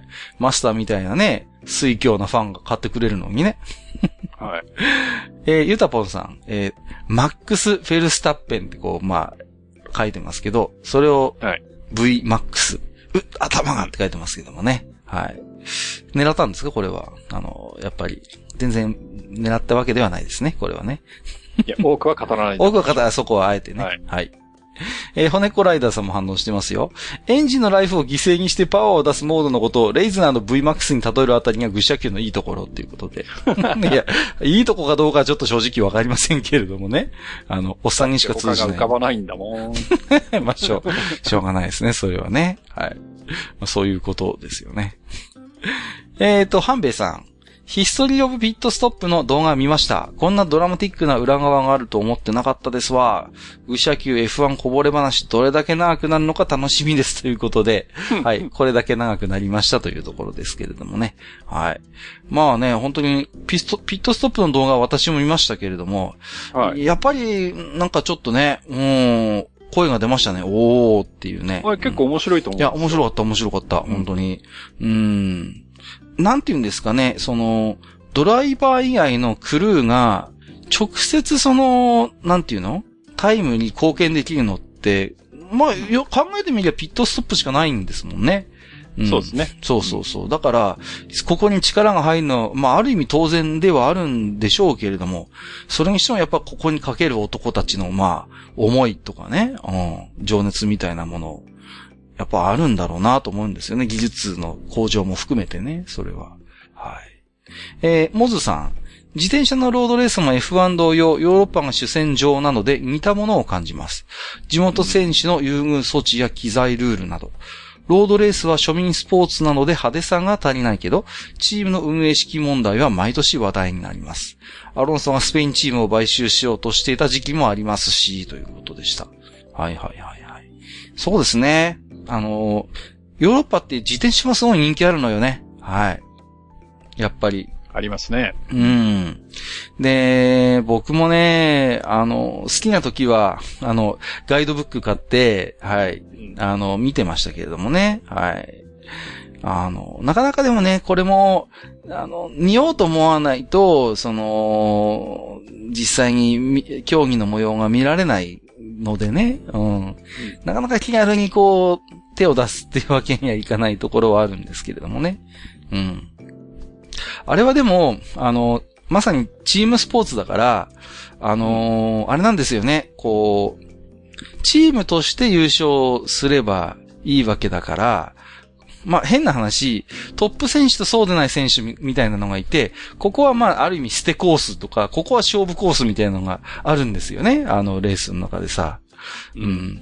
あとはその、なんていうの、山道がすごいハードなところが得意なやっぱり選手と、やっぱりこう平坦な道が得意な選手とかがいて、その辺のチームの中の選手のこう、起用の仕方みたいなところにもやっぱり戦略が出るので、その辺もやっぱりなかなか面白いかなとは思ってましたけれどもね。うん。うん、アロンソンがスペインチームを買収しようとした時期があるということで、そんな話もあるんですね、一方でね。うん、あれ？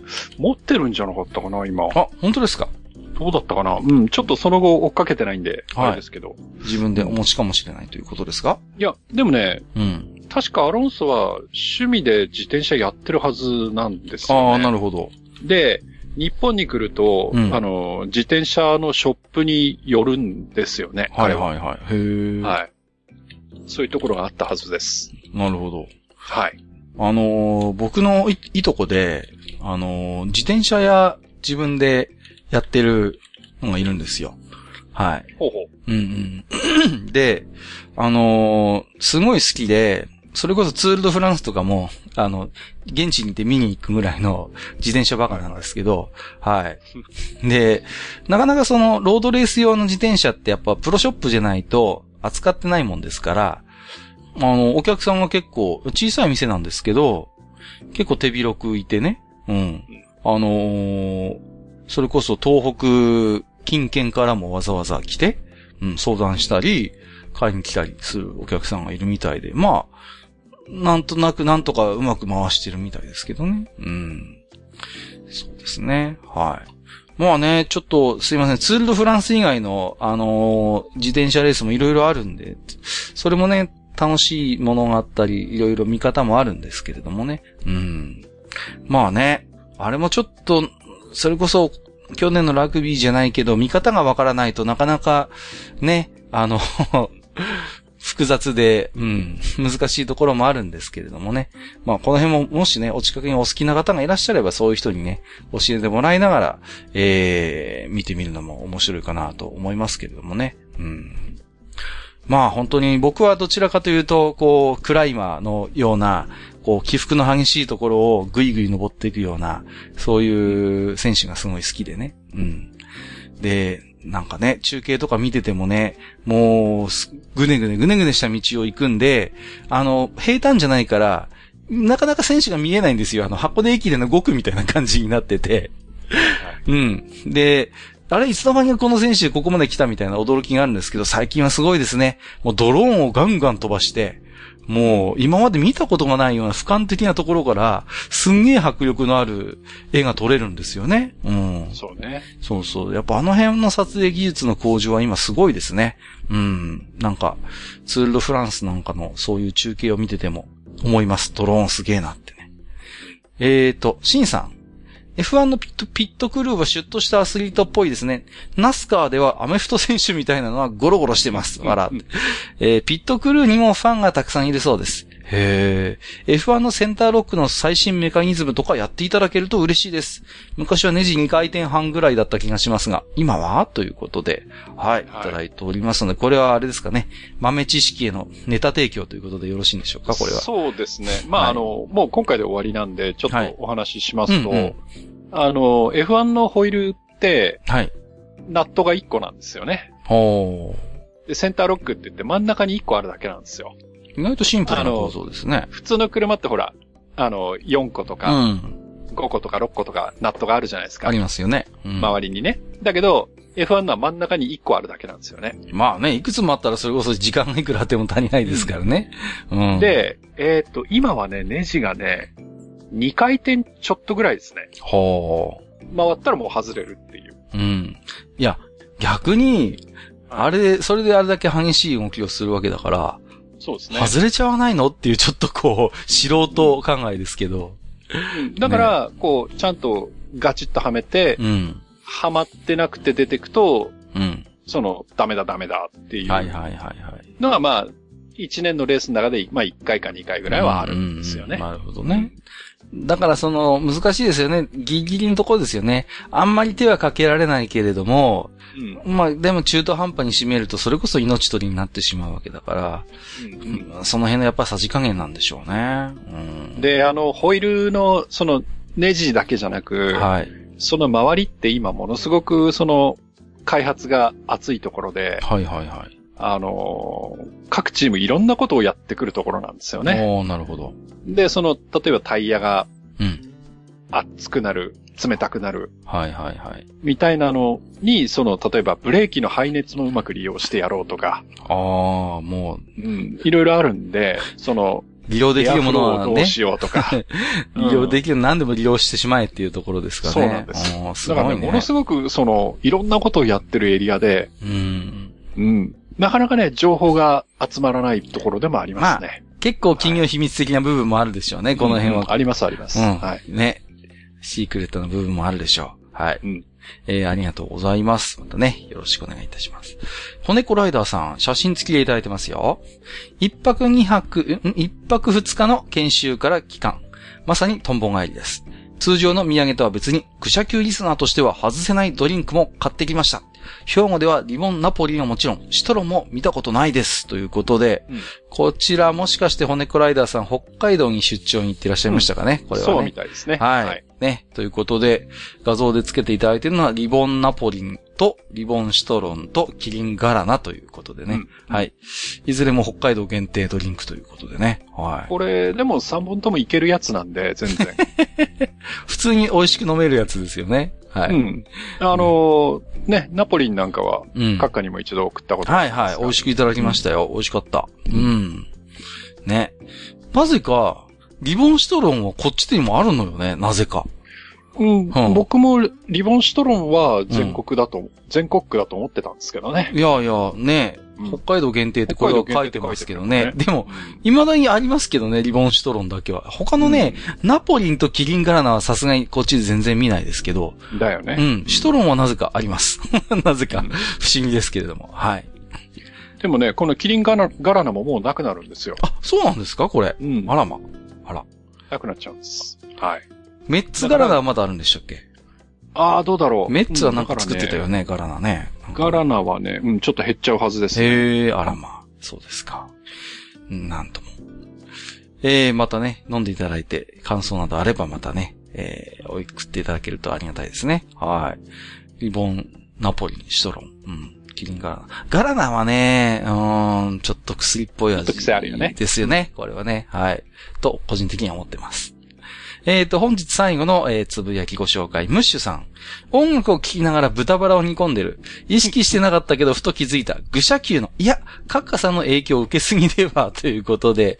うんはいはい。私ね、あのー豚バラ角煮よく作ってますし、まあ、隣につけていただいている写真も、まあ、この前ご紹介したね、チルドカウの、えー動画でございますので、まあ、はいはい。私のおすすめを、こう、やっていただいているということで。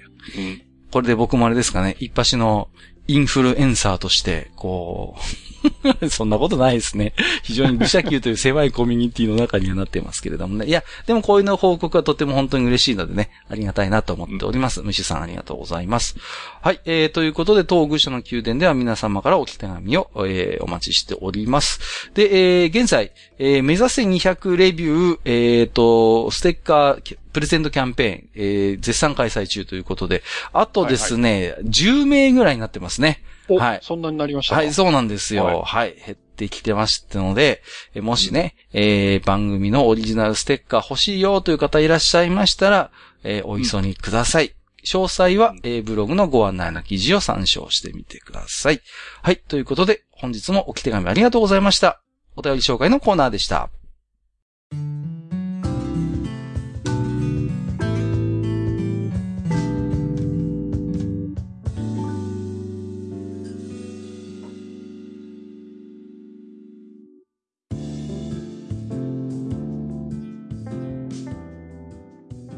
はい。えー、というわけでですね、えー、収録をしながらですね、えー、リッチエナジーどっかで手に入らないかなと思って探してみたんですが、えー、Amazon UK にはい。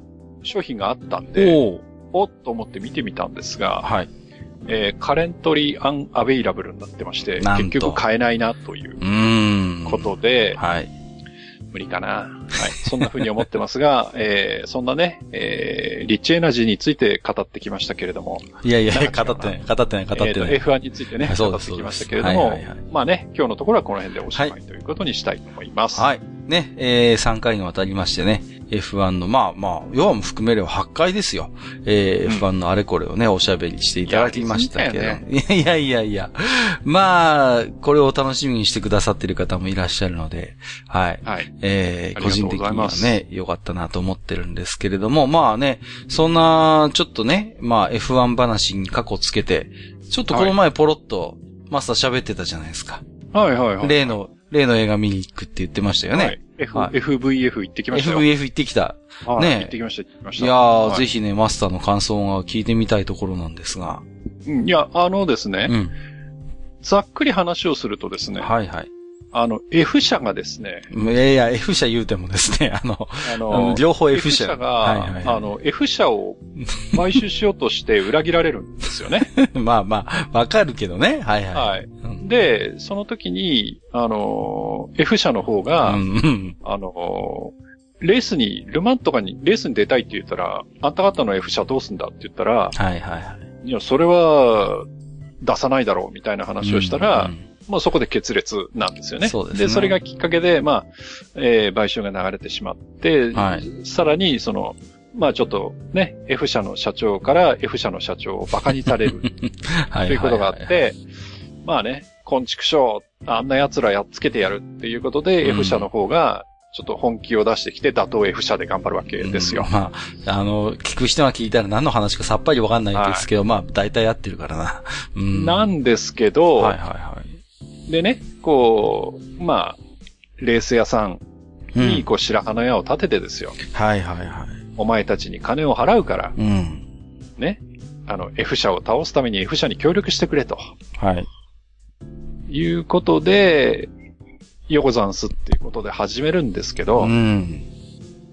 まあ、始めてみたら、どっちの F 社が敵か分かんないっていうような状況なんですよね。はいはいはいはい。まあ、はい。なんていうのかな。まあ、うん最大の敵は身内にありみたいな、そうなんですよね。ことなんですよね、結局ね。うんうん。、で、あの、正直、終わりで、えー勝つのは F 社なんですけど、はいはいはい。えー非常に切ない、うん、そうね。ですねうんまああのえー史実を元にした、まあ、ドラマなので、はい。えー映画を見なくてもね、大体の顛末というのは、うん。まあ、あの、ウィキペディア等、はいえー探していただけるとわかるんですけど、まあ、有名な事件ですからね。うん、結構切ないんですよね。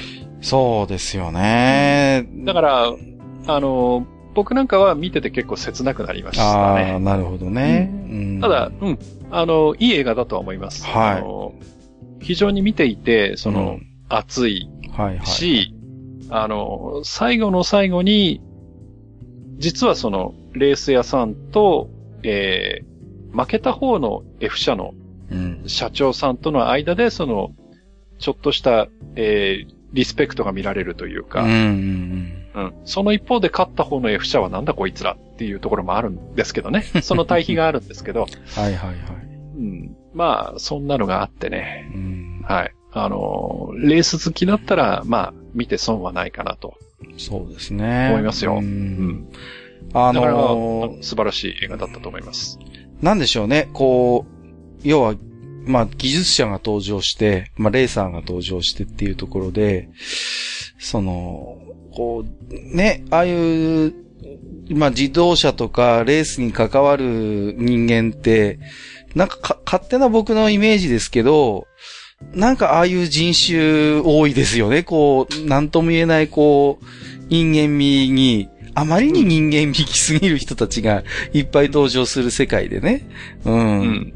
で、まあ本当にね、史実をそのままなぞってもすごいドラマになるような話が、まあなおさらね、映画ということで、またドラマチックに仕立てられてはいますけれどもね。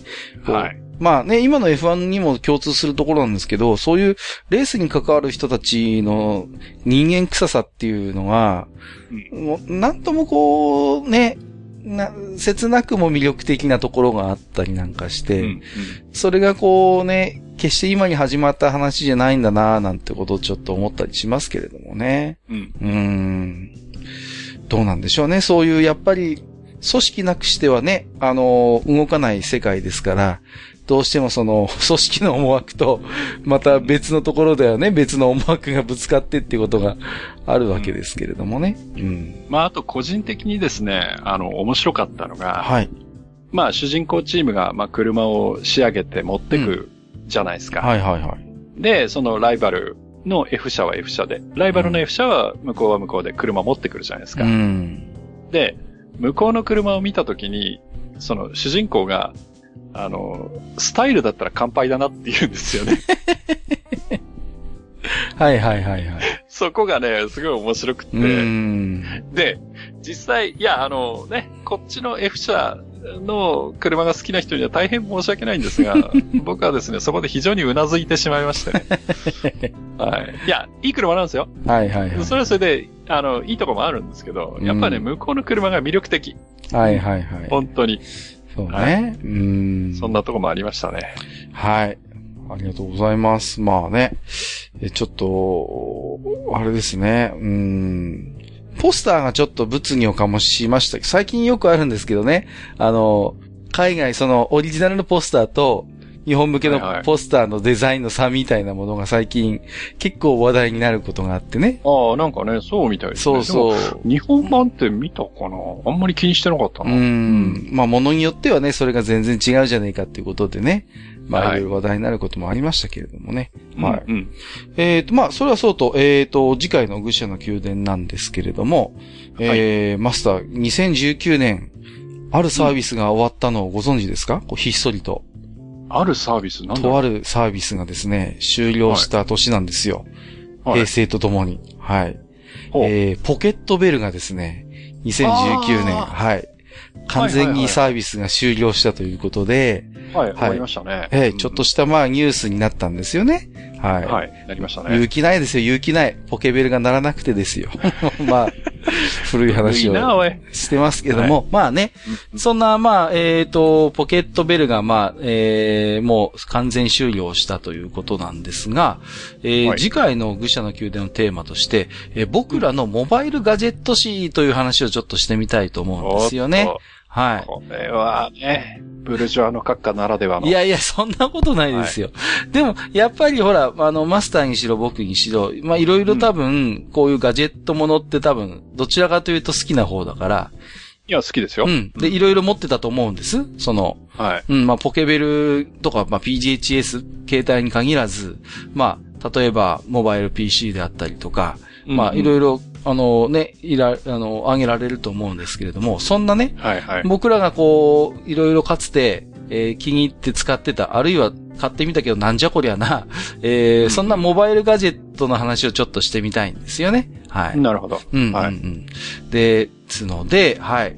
あのーまたそういう、ちょっとまあ、ね、あの、お若い方にはなんじゃこりゃトークになっちゃうかもしれませんけれども、えー、愚者の宮殿おなじみの、えー懐かしトーク話を次回はしていきたいと思います。はい。はい。ということで、えー本日も長時間にわたりまして、お聞きくださりましてありがとうございました。えーここまでお相手をさせていただきましたのは、えー私こと、えっ、と、ポケットベルの、えっ、と、各社のハートを出す番号は覚えていて、えー気になるこの、あの子の、えーポケベルのメーカーはどこかなというのをきちんとチェックして、正しくハートを出すことに命をかけていた閣下と、はい。えー貧乏なので、あまりそういうのには縁のなかった埴輪でした。本日もご聴取いただきましてありがとうございました。ありがとうございました。